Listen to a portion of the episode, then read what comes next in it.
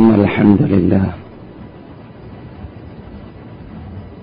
نحمده ونستعينه ونؤمن به ونتوكل عليه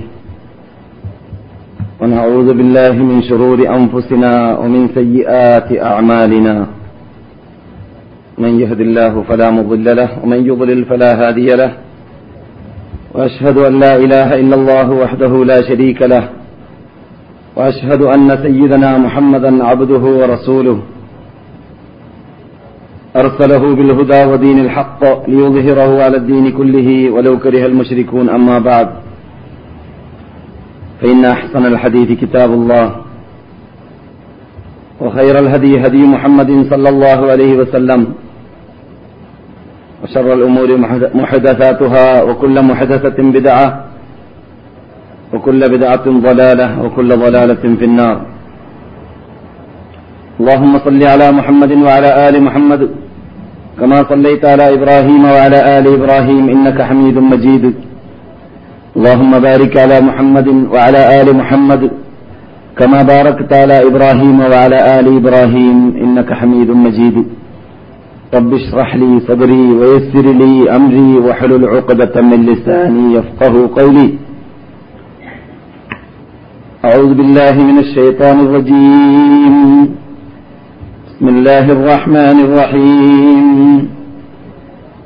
وإذ يرفع إبراهيم القواعد من البيت وإسماعيل ربنا ربنا تقبل منا إنك أنت السميع العليم ربنا واجعلنا مسلمين لك ومن ذريتنا أمة مسلمة لك ومن ذريتنا أمة مسلمة لك وأرنا مناسكنا وتب علينا إنك أنت التواب الرحيم ربنا وابعث فيهم رسولا منهم يتلو عليهم آياتك يتلو عليهم آياتك ويعلمهم الكتاب والحكمة ويزكيهم إنك أنت العزيز الحكيم ومن يرغب عن ملة إبراهيم إلا من سفه نفسه ولقد اصطفيناه في الدنيا وإنه في الآخرة لمن الصالحين إذ قال له ربه أسلم قال أسلمت لرب العالمين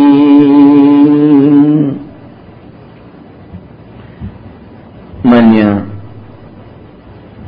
സഹോദരന്മാരെ സഹോദരികളെ വിശുദ്ധ മദീനവാസികളായ സദസ്യരെ മറ്റു ശ്രോതാക്കളെ റബ്ബുൽ ഇസ്സത്ത് ജല്ല ജലാലുഹു നമുക്കേവർക്കും അവന്റെ ഇഷ്ടപ്പെട്ട ദാസന്മാരായി ദാസികളായി ജീവിക്കാനും വർദ്ധിക്കാനും തൗഫീഖ് നൽകുമാറാകട്ടെ. ഇങ്ങനെയുള്ള ഇൽമിന്റെ വിജ്ഞാനത്തിന്റെ സദസ്സിലൂടെ കേൾക്കാറുള്ള ഉപദേശങ്ങളെ ജീവിതത്തിന്റെ എല്ലാ തുറകളിലും നടപ്പാക്കുവാനും റബ്ബ് നമ്മെ സഹായിക്കട്ടെ. സഹോദരന്മാരെ സഹോദരികളെ, ഇവിടെ നാം കഴിഞ്ഞ പത്തിൽ പരം ക്ലാസുകളിലൂടെ സുന്നത്തിനെക്കുറിച്ചും ഹദീസിനെക്കുറിച്ചും വിശദമായി സംസാരിക്കുകയുണ്ടായി.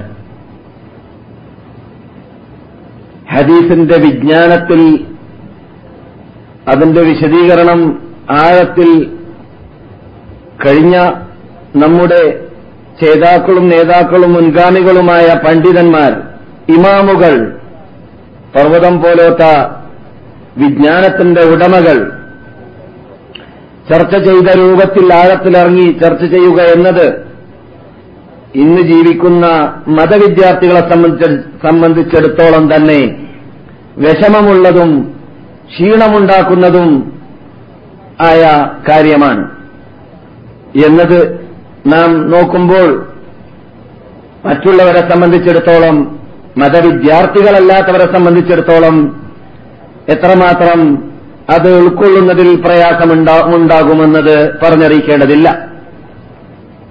ആരെയും ഞാൻ താഴ്ത്തുന്നതല്ല, യാഥാർത്ഥ്യം പറയുകയാണ്. അതുകൊണ്ട് തന്നെ പണ്ട് കാലഘട്ടങ്ങളിൽ വിജ്ഞാനത്തിൽ വിശിഷ്യ മത വിജ്ഞാനത്തിന്റെ മൂലാധാരമാകുന്ന ഖുർആനിലും സുന്നത്തിലും പണ്ഡിതന്മാര് ആഴത്തിലിറങ്ങി പഠിച്ചതുപോലെ അതിന്റെ പത്തിലോ നൂറിലോ ഒരു ശതമാനം ഇന്ന് ജീവിക്കുന്ന ബഹുഭൂരിപക്ഷം മതവിദ്യാർത്ഥികളോ പണ്ഡിതന്മാരോ പണ്ഡിതന്മാരോ ഉൾക്കൊള്ളാറില്ല, ഗ്രഹിക്കാറില്ല, ഒരുങ്ങാറില്ല, തയ്യാറെടുക്കാറില്ല, ശ്രദ്ധിക്കാറില്ല. ഇന്ന് ആധുനിക മെഡിക്കൽ വകുപ്പിൽ മൂക്ക് സ്പെഷ്യലിസ്റ്റ്, കണ്ണ് സ്പെഷ്യലിസ്റ്റ്, ബ്രെയിൻ സ്പെഷ്യലിസ്റ്റ് എന്നീ പ്രത്യേക പ്രത്യേക വകുപ്പുകൾക്ക് സ്പെഷ്യലിസ്റ്റായി മാറി അതിനെക്കുറിച്ച് മാത്രം പഠിക്കുന്ന ചുറ്റുപാട് ഉള്ളതുപോലെ നമുക്കറിയാം. കണ്ണ് സ്പെഷ്യലിന്റെ സ്പെഷ്യലിസ്റ്റിന്റെ അടുക്കൽ പോയാൽ അദ്ദേഹം മറ്റേത് രോഗത്തെക്കുറിച്ചും പറയുകയാണെങ്കിൽ ആ ഭാഗത്തിലേക്കായിരിക്കും നമ്മെ തിരിക്കുക, ആ ഡോക്ടർമാരിലേക്കായിരിക്കും തിരിക്കുക എന്നതുപോലെ ഖേദകരമെന്ന് പറയട്ടെ, മതവിദ്യാഭ്യാസവും ഈ ആധുനിക യുഗത്തിൽ എവിടെ പരിശോധിച്ചു നോക്കിയാലും വിദ്യാർത്ഥികൾ ഒന്നിരിക്കലോ ഹദീസിന്റെ വിജ്ഞാനങ്ങളെ തന്നെ ഓഹരിവെച്ച് നൂറുകണക്കിന് ഫുറൂകൾ വ്യത്യസ്ത രൂപത്തിലുള്ളതായ ഭാഗങ്ങളെ വേർതിരിച്ച് ഡിവൈഡ് ചെയ്തിട്ട് ഓരോ ഭാഗത്തെ മാത്രം തെരഞ്ഞെടുത്തിട്ട് അതിൽ ഒന്നിരിക്കലോ ഡോക്ടറേറ്റ് എടുക്കുക, അല്ലെങ്കിൽ റിസർച്ച് നടത്തി എം എ എഴുതുക എന്നീ രൂപത്തിലാണ് മതവിദ്യാർത്ഥികളും നീങ്ങിയിട്ടുള്ളത്. ഇങ്ങനെ ചിന്തിക്കുമ്പോൾ ആഴത്തിലിറങ്ങിയിട്ട് ഇൽമുൽ ഹദീസിനെ വ്യാപകമായി വിശദമായി പഠിക്കാനുള്ള ചുറ്റുപാട് ചെറുപ്പത്തിലേ കിട്ടാത്ത സാധാരണക്കാരെ സംബന്ധിച്ചിടത്തോളമോ അല്ലെങ്കിൽ മതവിദ്യാഭ്യാസം നേടാത്തവരെ സംബന്ധിച്ചിടത്തോളമോ ഞാൻ കഴിഞ്ഞ പത്തോളം ക്ലാസുകളിൽ സംസാരിച്ച അവസാന ക്ലാസുകളിൽ ചർച്ച ചെയ്യാൻ ആരംഭിച്ചതായ വിഷയം വേണ്ടത്ര ആവേശമുള്ളതല്ല എന്ന് തോന്നിയതിൽ അത്ഭുതമില്ല. അതാരെയും ഞാൻ ആക്ഷേപിക്കുന്നതല്ല. മതവിദ്യാർത്ഥികൾ തന്നെ അത്തരം കാര്യങ്ങളിൽ ആഴത്തിലിറങ്ങി പഠിക്കുമ്പോൾ ഇൻട്രസ്റ്റ് ഈ കാലഘട്ടത്തിൽ എടുക്കാറില്ലെങ്കിൽ മറ്റുള്ളവരെ സംബന്ധിച്ചിടത്തോളം അവർക്ക് ഇൻട്രസ്റ്റ് ഉണ്ടായില്ല എന്നതിൽ ആക്ഷേപാർഹമല്ല. പക്ഷേ ഞാൻ ഇൻഷാ അള്ളാ ഇനി ആ വിഷയത്തിലേക്ക്, ആ വിശദീകരണത്തിലേക്ക് ആ രൂപത്തിൽ നീങ്ങുകയില്ല എന്ന് വാഗ്ദാനം ചെയ്തിട്ടുള്ളതുകൊണ്ട് ഹദീസിന്റെ വിജ്ഞാനമാകുന്ന ആ ഇൽമിൽ നമുക്ക് ഇൻട്രസ്റ്റോടുകൂടി കേൾക്കാൻ പറ്റുന്ന ഭാഗങ്ങൾ എന്താണ് എന്ന് സെലക്ട് ചെയ്തുകൊണ്ട് അതേസമയത്ത് നമ്മുടെ ദൈനംദിനം ജീവിതത്തെ ബാധിക്കുന്ന കാര്യമായി ഞാൻ മനസ്സിലാക്കിയതിനെയാണ് നിങ്ങളോട് വിശദീകരിക്കാൻ ഉദ്ദേശിക്കുന്നത്. അഥവാ നമുക്കെല്ലാവർക്കും അറിയാം, നബിയുന മുഹമ്മദ് റസൂലുള്ളാഹി സല്ലല്ലാഹു അലൈഹി വസല്ലം ഇവിടെ അള്ളാഹു സുബ്ഹാനഹു വ തആല ദൂതരായി നിയോഗിപ്പിച്ച നിയോഗിച്ച വേളയിൽ അവരെ അള്ളാഹു തെരഞ്ഞെടുത്തത്, മുമ്പ് തന്നെ വളർത്തി കൊണ്ടുവന്നത് എഴുതാനും വായിക്കാനും അറിയാത്തതായ വ്യക്തിത്വമായിട്ടാണ്. അത് ലോകത്തിൽ മുഹമ്മദിനെ പരിചയമുള്ള സല്ലല്ലാഹു അലൈഹി വസല്ലം പരിചയമില്ലാത്ത എല്ലാവരും ഒരുപോലെ അംഗീകരിക്കുന്ന യാഥാർത്ഥ്യമാണ്. അത് ഓറിയന്റലിസ്റ്റുകാർ എഴുതിയതായ പുസ്തകത്തിലോ സിയോണിസ്റ്റുകാരിൽ നിന്നിട്ട് മതം പഠിക്കാൻ വേണ്ടി, മതത്തിനെ തകർത്താൻ വേണ്ടി പഠിക്കാൻ വേണ്ടി വന്നതായ വിഭാഗം എഴുതിയതായ പുസ്തകത്തിലോ അല്ലെങ്കിൽ മുസ്ലിങ്ങളല്ലാത്ത മറ്റു പണ്ഡിതന്മാര് മതത്തെക്കുറിച്ച് റിസർച്ച് നടത്തിയ വേളയിൽ വേളയിൽ മതങ്ങളെക്കുറിച്ച് എഴുതിയ സന്ദർഭത്തിൽ കുറിച്ച ഭാഗങ്ങൾ നോക്കുകയാണെങ്കിൽ വ്യക്തമായി മനസ്സിലാക്കാൻ സാധിക്കുന്നതായ ഒരു യാഥാർത്ഥ്യമാണത്. അതിന് പല കാരണങ്ങളുമുണ്ട്. നമുക്കെല്ലാം മുസ്ലിങ്ങളെ സംബന്ധിച്ചിടത്തോളം വ്യക്തമായി അറിയാവുന്ന യാഥാർത്ഥ്യമാണ് എന്തിനാണ് റസൂലിനെ അള്ളാഹു എഴുത്തും വായനയും അറിയാത്തതായ ഉമ്മിയായി വളർത്തി. ഉമ്മി എന്ന് പറഞ്ഞാൽ എഴുത്തും വായനയും അറിയാത്ത വ്യക്തി എന്നാണ്. ആ രൂപത്തിൽ എന്തിനാണ് അള്ളാഹു സുബ്ഹാനഹു വ തആല സെലക്ട് ചെയ്തു? അറബികളെ സംബന്ധിച്ചിടത്തോളം നബി വരുന്ന കാലഘട്ടത്തിൽ അറബി ഭാഷ പുരോഗമിച്ചതുപോലെ പുരോഗതിയിലേക്ക് എത്തിയതുപോലെ പുരോഗതിയുടെ ഉത്തുംഗ ശൃംഗത്തിലേക്ക് എത്തിയതുപോലെ ഏത് കാലഘട്ടത്തിലും എത്തിയിട്ടില്ല എന്ന് നമുക്ക് മനസ്സിലാക്കാം. ഒരു പക്ഷേ ഞാൻ നിങ്ങളോട് പറയുകയാണെങ്കിൽ ഈ നൂറ്റാണ്ടിൽ വരെ അറബി ഭാഷയിൽ അറബി അല്ലെങ്കിൽ ഹിജറ വർഷത്തിൽ പതിനഞ്ചാം നൂറ്റാണ്ടാകുന്ന ഈ നൂറ്റാണ്ടിൽ വരേക്കും മനുഷ്യരാശിയിൽ അറബി ഭാഷയിൽ യഥാർത്ഥ രൂപത്തിലുള്ള പുരോഗതിയിലായിരുന്നു അറബികൾ. മുഹമ്മദ് നബി സല്ലല്ലാഹു അലൈഹി വസല്ലം മക്കയിൽ ഭൂജാതനായി മക്കയിൽ നബിയായി പ്രഖ്യാപിച്ചതായ കാലഘട്ടത്തിൽ പുരോഗതിയിലേക്ക് എത്തിയിരുന്നത്. ഇന്നത്തെ കാലഘട്ടത്തിലൊക്കെ അറബി ഭാഷയിൽ കവികളുണ്ട്, പക്ഷേ നിമിഷ കവികളെ കാണാൻ ചൂട്ട കത്തിച്ചു നോക്കിയാൽ കാണുകയില്ല. നിമിഷ കവികൾ എന്ന് പറഞ്ഞാൽ സ്റ്റേജ് കെട്ടിയിട്ട് തമർബോധമായിട്ട് മറുവശം പറയുന്നതിന് മറുപടി പദ്യത്തിലൂടെ പറയുക എന്നത് ഇന്നത്തെ കാലഘട്ടത്തിൽ അറബി ഭാഷയിൽ വളരെ വളരെ ചുരുക്കമാണ്, പ്രയാസമാണ്, ലഭിക്കുകയില്ല. ടൈം കൊടുക്കണമെന്നർത്ഥം.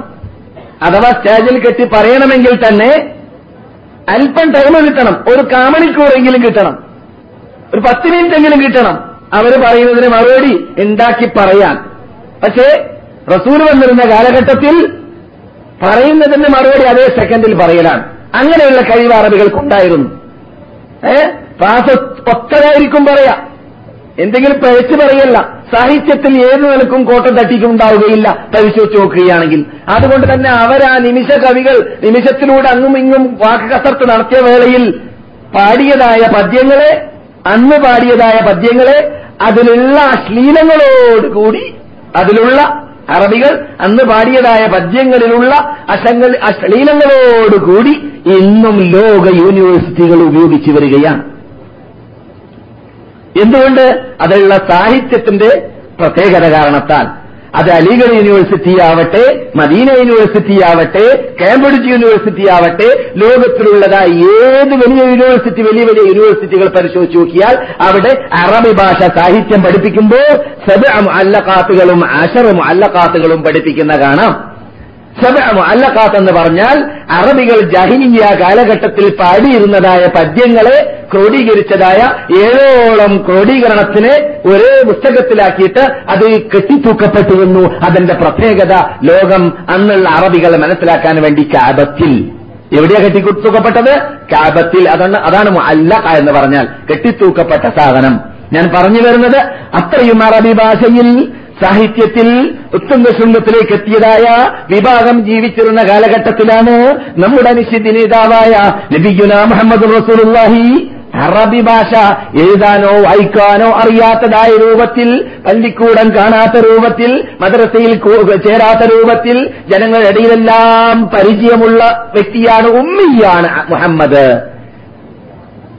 അന്ന് ജീവിച്ചിരുന്ന സർവ്വ അറബികൾ എല്ലാവരും സമ്മതിച്ചു വരുന്ന കാര്യമായിരുന്നു എന്ത്? മുഹമ്മദ് ഉമ്മിയായിരുന്നു സല്ലല്ലാഹു അലൈഹി വസല്ലം, അഥവാ എഴുതാനും വായിക്കാനും അറിയാത്ത വ്യക്തിയായിരുന്നു എന്നത്. ഖുർആനിൽ തന്നെ അല്ലാഹു ആ ഭാഗത്തെക്കുറിച്ച് ഉണർത്തുന്നു, വമാ കുൻത തത്ലൂ മിൻ കിതാബിൻ വലാ തഖുത്തുഹു ബിയമീനിക ഇദൽ ലർതാബൽ മുബ്തിലൂൻ. നിങ്ങൾ ഗ്രന്ഥം അല്ലെങ്കിൽ എഴുത്ത് ഏത് രൂപത്തിലും നിങ്ങൾ അവർക്ക് ഗ്രന്ഥങ്ങൾ വായിച്ചു കൊടുക്കാറുണ്ടായിരുന്നുള്ള പുസ്തകത്തിലൂടെ ഖുർആൻ അവർക്ക് ഖുർആന്റെ എഴുതിയിട്ട് വല്ല കുറിപ്പ് ഇങ്ങോട്ട് വായിച്ചു കൊടുക്കലല്ല, ബൈഹാർത്താക്കലാണ്, ഹൃദ്യസ്ഥമാക്കലാണ്, ജിബ്രീൽ ഓതുന്നതിന് അങ്ങനെ തന്നെ വിഴുങ്ങലാണ്, എന്നിട്ട് അത് ഓതിക്കൊടുക്കലാണ്. അതുകൊണ്ട് തന്നെ റസൂല് ജിബ്രീൽ ഓതിക്കൊടുക്കുന്ന വേളയിൽ മനപ്പാടമാക്കാതെ വന്നു പോകുമോ, മനപ്പാടമാവാതെ വന്നു പോകുമോ എന്ന് പേടിച്ച് ധൃതി കൂട്ടിയപ്പോൾ കൂട്ടിയപ്പോൾ അള്ളാഹ് തന്നെ ലോകാത്ഭുത ഗ്രന്ഥത്തിൽ വലാ തഅജ്ജൽ ബിൽ ഖുർആനി മിൻ ഖബ്ലി അൻ യുഖ്ദാ ഇലൈക വഹ്യു വഖുർ റബ്ബി സിദ്നി ഇൽമാ. നിങ്ങൾ ധൃതി കൂട്ടി ഓതരുത് ഖുർആനിനെ, ജിബ്രീൽ നിങ്ങളിലേക്ക് ഓതിത്തരുന്നതിന് മുമ്പായിട്ട്. പിന്നെ പതുക്കെ ഓതിയാൽ മതി. അത് ബൈഹാർത്താക്കാനുള്ള ആ കഴിവ് നിങ്ങൾക്ക് ഞാൻ തന്നിട്ടുണ്ട്, അള്ള പറയാണ്. അതുകൊണ്ട് നിങ്ങൾ ആ കാര്യത്തിൽ പ്രയാസപ്പെടേണ്ട ആവശ്യമില്ല, അതൊക്കെ ഓതിയാൽ മതി. എന്നിട്ടോ പിന്നെ നിങ്ങൾ ഇങ്ങനെ പ്രാർത്ഥിക്കണമെന്ത്? നിങ്ങൾക്ക് വിജ്ഞാനം വർദ്ധിച്ചു കിട്ടാൻ വേണ്ടി വഖുർ റബ്ബി സിദ്നി ഇൽമാ, എനിക്ക് നീ വിജ്ഞാനം വർദ്ധിപ്പിച്ച് തരണമേ രക്ഷിതാവേ എന്ന് രക്ഷിതാവിനോട് പ്രാർത്ഥിച്ചുകൊണ്ടേയിരുന്നാൽ മതി. എന്നല്ലാതെ മനപ്പാടമാവാതെ വന്നു പോകുമോ, വഹയിൽ വല്ല വാക്കുകളും നഷ്ടപ്പെട്ടു പോകുമോ എന്ന ഭയം കൊണ്ട് നിങ്ങൾ ധൃതി കൂട്ടേണ്ടതില്ല. മുഹമ്മദ് നബിയെ എന്നുള്ള തന്നെ ഖുർആനിൽ പറഞ്ഞ ഭാഗം കാണാം. നബിക്ക് ധൃതി, നബിയുടെ ധൃതി കണ്ടപ്പോൾ അപ്പോൾ നബി സല്ലല്ലാഹു അലൈഹി വസല്ലം പുസ്തകത്തിൽ നിന്നിട്ട് വായിച്ചു ഓതാറായിരുന്നില്ല, മറിച്ച് ബൈഹാർത്താക്കിയതിനെ ഓതിക്കൊടുക്കലാണ് ജിബ്രീൽ നിന്നിട്ട്. അപ്രകാരം തന്നെ അള്ളാഹു പറയുന്നു, വലാ തഖുത്തുഹു ബിയമീനിക, നിങ്ങളുടെ വലതു കൈ കൊണ്ട് നിങ്ങൾ എഴുതാറുമുണ്ടായിരുന്നില്ല. പൊതുവെ എഴുത്ത് വലതു കൈ കൊണ്ടായതുകൊണ്ടാണ് അങ്ങനെ പറയാൻ കാരണം. വലത് കൈ കൊണ്ട് എഴുതാൻ പ്രാക്ടീസ് ഇല്ലാത്തവർക്ക് ഇടത് കൈ കൊണ്ട് എഴുതുന്നത് കൊണ്ട് വിരോധമുണ്ട് എന്ന അർത്ഥത്തിലേക്കല്ല, പൊതുവേ എഴുത്ത് വലത് കൈയിലൂടെയാണ്. അതുകൊണ്ടാണ് അല്ലാഹു സുബ്ഹാനഹു വ തആല അങ്ങനെ ഉപയോഗിക്കാൻ കാരണം. എന്ന് മാത്രമല്ല, അല്ലാഹു ഇഷ്ടം നല്ല കാര്യങ്ങളെല്ലാം എന്തിലൂടെ ചെയ്യണം? വലതിലൂടെ ചെയ്യണം. നല്ല കാര്യങ്ങളെല്ലാം വലതിലൂടെ ചെയ്യണം. പള്ളിയിൽ കടക്കുമ്പോൾ വലത് കാല്, ഏഹ് പുറത്തിറങ്ങുമ്പോൾ ഇടത് കാല്. എന്തുകൊണ്ട്? വലത് കാല അവസാനം പള്ളിയിൽ തന്നെ ആവാൻ വേണ്ടി. വലതിനോട് റസൂൽ ഇഷ്ടമാണ്. റസൂലിന്റെ എല്ലാ ജീവിതത്തിലുള്ള ജീവിതത്തിന്റെ എല്ലാ തുറകളിലും ചെരുപ്പ് ധരിക്കുന്നതിന് വരേക്കും റസൂലുള്ളാഹി സ്വല്ലല്ലാഹു അലൈഹി വസല്ലം വലത് കാല ഉപയോഗിക്കാറുണ്ടായിരുന്നു. ഏതൊഴിച്ച് കക്കൂസിലേക്ക് പ്രവേശിക്കുന്നതൊഴിച്ച് അത് ഇടത് കാല് മുമ്പിൽ വെച്ചിട്ടാണ് റസൂൽ കടക്കാറുള്ളത്. ചുരുക്കത്തിൽ വലതിനെ മുന്തിക്കുക എന്നത്, നാം രണ്ടാൾ പോവുകയാണെങ്കിൽ രണ്ടാൾ ഒന്നിച്ചിട്ട് വാതിലേക്ക് എത്തിക്കഴിഞ്ഞാൽ നാം എന്ത് ചെയ്യണം? ധൃതി കൂട്ടി പുറത്തേക്ക് ചാടരുത്. മറിച്ച് നമ്മുടെ മുമ്പിൽ നിൽക്കുന്ന വലതു ഭാഗത്ത് നിൽക്കുന്ന ആളോട് അറബികൾ കാട്ടാറുള്ളത് പോലെ തയാമൂൻ എന്ന് പറയും, യമ്മീൻ എന്ന് പറയും. എന്ന് പറഞ്ഞാൽ വലതുനിന്ന് കടക്കൂ എന്ന്, വലതുനിന്ന് ആരംഭിക്കൂ എന്ന് അറബികൾ പറയും. അത് നാമും പരിചയപ്പെടണം, നാമും അത് പരിചയപ്പെടേണ്ടതാണ്. വലത് ഭാഗത്തിനെ മുന്തിക്കുക എന്നതിൽ എല്ലായിടത്തിലും മുന്തിക്കേണ്ടതാണ്. അതുകൊണ്ട് നബിയുനാ മുഹമ്മദ് റസൂലുള്ളാഹി സ്വല്ലല്ലാഹു അലൈഹി വസല്ലമയുടെ ഹദ്റത്തിൽ ഒരു അവസരത്തിൽ നബി പാലോ എന്തോ കുടിച്ചതായ വേളയിൽ നബി വലത് ഭാഗത്തിലുള്ളതായ ആൾക്കാരെ മുന്തിപ്പിക്കേണ്ടി വന്നു. പക്ഷേ ആ സന്ദർഭത്തിൽ വലത് ഭാഗത്തിൽ ഇരിക്കുന്നത് ഒരു കുട്ടിയായിരുന്നു, ഇടത് ഭാഗത്ത് ഇരിക്കുന്നത് നേതാവായിരുന്നു, മഹാനായിരുന്നു. അപ്പോൾ കുട്ടിയോട് അനുവാദം ചോദിച്ചു, അല്ലയോ കുട്ടി അനുവാദം തരികയാണെങ്കിൽ ഇടത് ഭാഗത്തിരിക്കുന്നതായ നിന്നേക്കാളും വയസ്സും പ്രായമുള്ള ആൾക്ക് ഞാൻ കൊടുക്കട്ടെ എന്ന്. കുട്ടി അനുവാദം കൊടുത്തില്ല. എന്തുകൊണ്ട്? കുട്ടിക്ക് റസൂൽ കുടിച്ച ഉടനെ അതിൽ നിന്ന് കുടിക്കണമെന്നുള്ള പൂതിയാണ്. ഏഹ് റസൂലുള്ളാഹി സ്വല്ലല്ലാഹു അലൈഹി വസല്ലം കുടിച്ച ആ പാലിൽ നിന്നിട്ട്, ആ പാത്രത്തിൽ നിന്നിട്ട് മറ്റാരും കുടിക്കുന്നതിന് മുമ്പ് കുടിക്കണമെന്ന പൂതിയാണ്. അതുകൊണ്ട് അനുവദിച്ചില്ല. അതുകൊണ്ട് റസൂലുള്ളാഹി സ്വല്ലല്ലാഹു അലൈഹി വസല്ലം കുട്ടിക്ക് തന്നെ കൊടുത്തു എന്ന് ഹദീസിൽ കാണാം. ഇടത് ഭാഗത്തിരിക്കുന്നത് അബൂബക്കറായിരുന്നു, കുടിച്ചത് ഇബ്നു അബ്ബാസ് ആയിരുന്നു എന്നാണ് എന്റെ ഓർമ്മ, റളിയല്ലാഹു തആല അൻഹുമാ. ചുരുക്കത്തിൽ ഞാൻ പറഞ്ഞു വന്നത്, ഈ ആയത്തിൽ നിന്നിട്ട് വലാ തഖുത്തുഹു ബിയമീനിക, നിങ്ങൾ വലത് കൈ കൊണ്ട് എഴുതാറുമുണ്ടായിരുന്നല്ല എന്ന് പറയുമ്പോൾ എഴുതേണ്ടത് വലത് കൈയിലൂടെയാണ് എന്നത് നാം മനസ്സിലാക്കാമെങ്കിലും ആർക്കെങ്കിലും ചെറുപ്പത്തിലെ പ്രാക്ടീസിൽ എഴുതാൻ വലതിലൂടെ, എന്നാൽ ഇടതിലൂടെ എഴുതണ്ട എന്ന അർത്ഥത്തിലേക്കല്ല. എന്തുകൊണ്ടാണ് നിങ്ങൾക്ക് ഞാൻ പഠിപ്പിക്കാത്തത്? എന്തുകൊണ്ടാണ് നിങ്ങൾ അങ്ങനെ എഴുതാത്തവരും വായിക്കാത്തവരുമായിട്ട് ഞാൻ നിങ്ങളെ വളർത്തിയത്? അങ്ങനെയല്ലായിരുന്നുവെങ്കിൽ, അഥവാ നിങ്ങൾ മുമ്പ് തന്നെ എഴുതുന്നവരും വായിക്കുന്നവരും അറബികളെപ്പോലെ നിമിഷ കവികളുമായിട്ടുണ്ടെങ്കിൽ, ഇതല്ലർതാബൽ മുബ്തിലൂൻ, അസത്യത്തിന്റെ ഉടമകൾ നിങ്ങൾ കൊണ്ടുവന്നതായ ലോകാത്ഭുത ഗ്രന്ഥത്തിൽ സംശയിച്ചിരുന്നേനെ. അവ പറയുന്നു, നിങ്ങൾ മുമ്പ് തന്നെ അറബികളെപ്പോലെ നിമിഷ കവിയായി മാറി ജീവിച്ച ആളാണെങ്കിൽ പെട്ടെന്ന് നിങ്ങൾ അവരോട് അലിഫ് ലാം മീം ഹാ മീം ഐൻ സീൻ ഖാഫ് ഖാഫ് ഹാ യാ ഐൻ ഫാ എന്നൊക്കെ പറയുമ്പോൾ ആ മൂപ്പരും പദ്യം പാടാണെന്ന് പറയും. ആര്? മുഹമ്മദ്. അവര് അങ്ങനെ പറഞ്ഞിരുന്നേനെ. അങ്ങനെ പറയാതിരിക്കാൻ വേണ്ടി പറയേണ്ടവര് പറഞ്ഞെങ്കിലും നടക്കേണ്ടത് നടന്നില്ല, നടക്കേണ്ടതുപോലെ നടന്നില്ല. അത് പരാജയപ്പെട്ടു എന്നത് നമുക്കറിയാം. അതാണ് അല്ലാഹു സുബ്ഹാനഹു വ തആല ഖുർആനിൽ പറയുന്നു, الذين يتبعون الرسول النبي الأمي. ഒരു വിഭാഗം ആരാണവർ? അവർ പിന്തുടരും പിന്തുടരുന്നതാണ് അർറസൂല, റസൂലിനെ, അന്നബിയ, നബിയിനെ. റസൂലിൽ രണ്ടുമുണ്ട്, നബിയുമുണ്ട് റസൂലുമുണ്ട്. നബിയും റസൂലും വ്യത്യാസമുണ്ട്, നിങ്ങൾക്കറിയാം. റസൂൽ എന്ന് പറഞ്ഞാൽ ആരാണ്? നിയമവുമായി വരുന്ന ആള്. നബി നിയമവുമായി വന്നോളണമെന്നില്ല. ചിലപ്പോൾ നബിക്ക് തബ്ലീഗിനുള്ള ഓർഡർ തന്നെ കിട്ടിക്കോളണമെന്നില്ല. മുമ്പുള്ള നബിയുടെ പിന്നിൽ, മുമ്പുള്ള റസൂലിന്റെ പിന്നിൽ ജീവിച്ചിട്ട് അവർ കൊണ്ടുവന്ന മതം പ്രചരിപ്പിച്ചാൽ മതിയാകും. അങ്ങനെയായിരിക്കും നബിയുടെ എന്ത് ഡ്യൂട്ടി. പക്ഷെ റസൂലാകുമ്പോഴോ റിസാലത്തുമായി വരുന്ന ആളാണ്, നുബുവത്തുമായി വരുന്നതിനോടൊപ്പം റിസാലത്തുമായി വരുന്ന ആളാണ് എന്ന് പറയാൻ നിയമങ്ങൾ നടപ്പാക്കുന്ന വ്യക്തിയായിരിക്കും റസൂൽ. الذين يتبعون الرسول النبي الأمي. പിന്നാരാണ് ഉമ്മിയായ മുഹമ്മദ് സല്ലല്ലാഹു അലൈഹി വസല്ലം. ഉമ്മി എന്ന് പറഞ്ഞാൽ എഴുതാനും വായിക്കാനും അറിയാത്ത വ്യക്തി. അല്ലരീ, പിന്നെ അദ്ദേഹത്തിന്റെ പ്രത്യേകത എന്താണ്? യജിദൂനഹു, നിങ്ങൾ അവരെ അവരെ അവരെ അവർ ആ മുഹമ്മദിനെ കാണും. എവിടെ?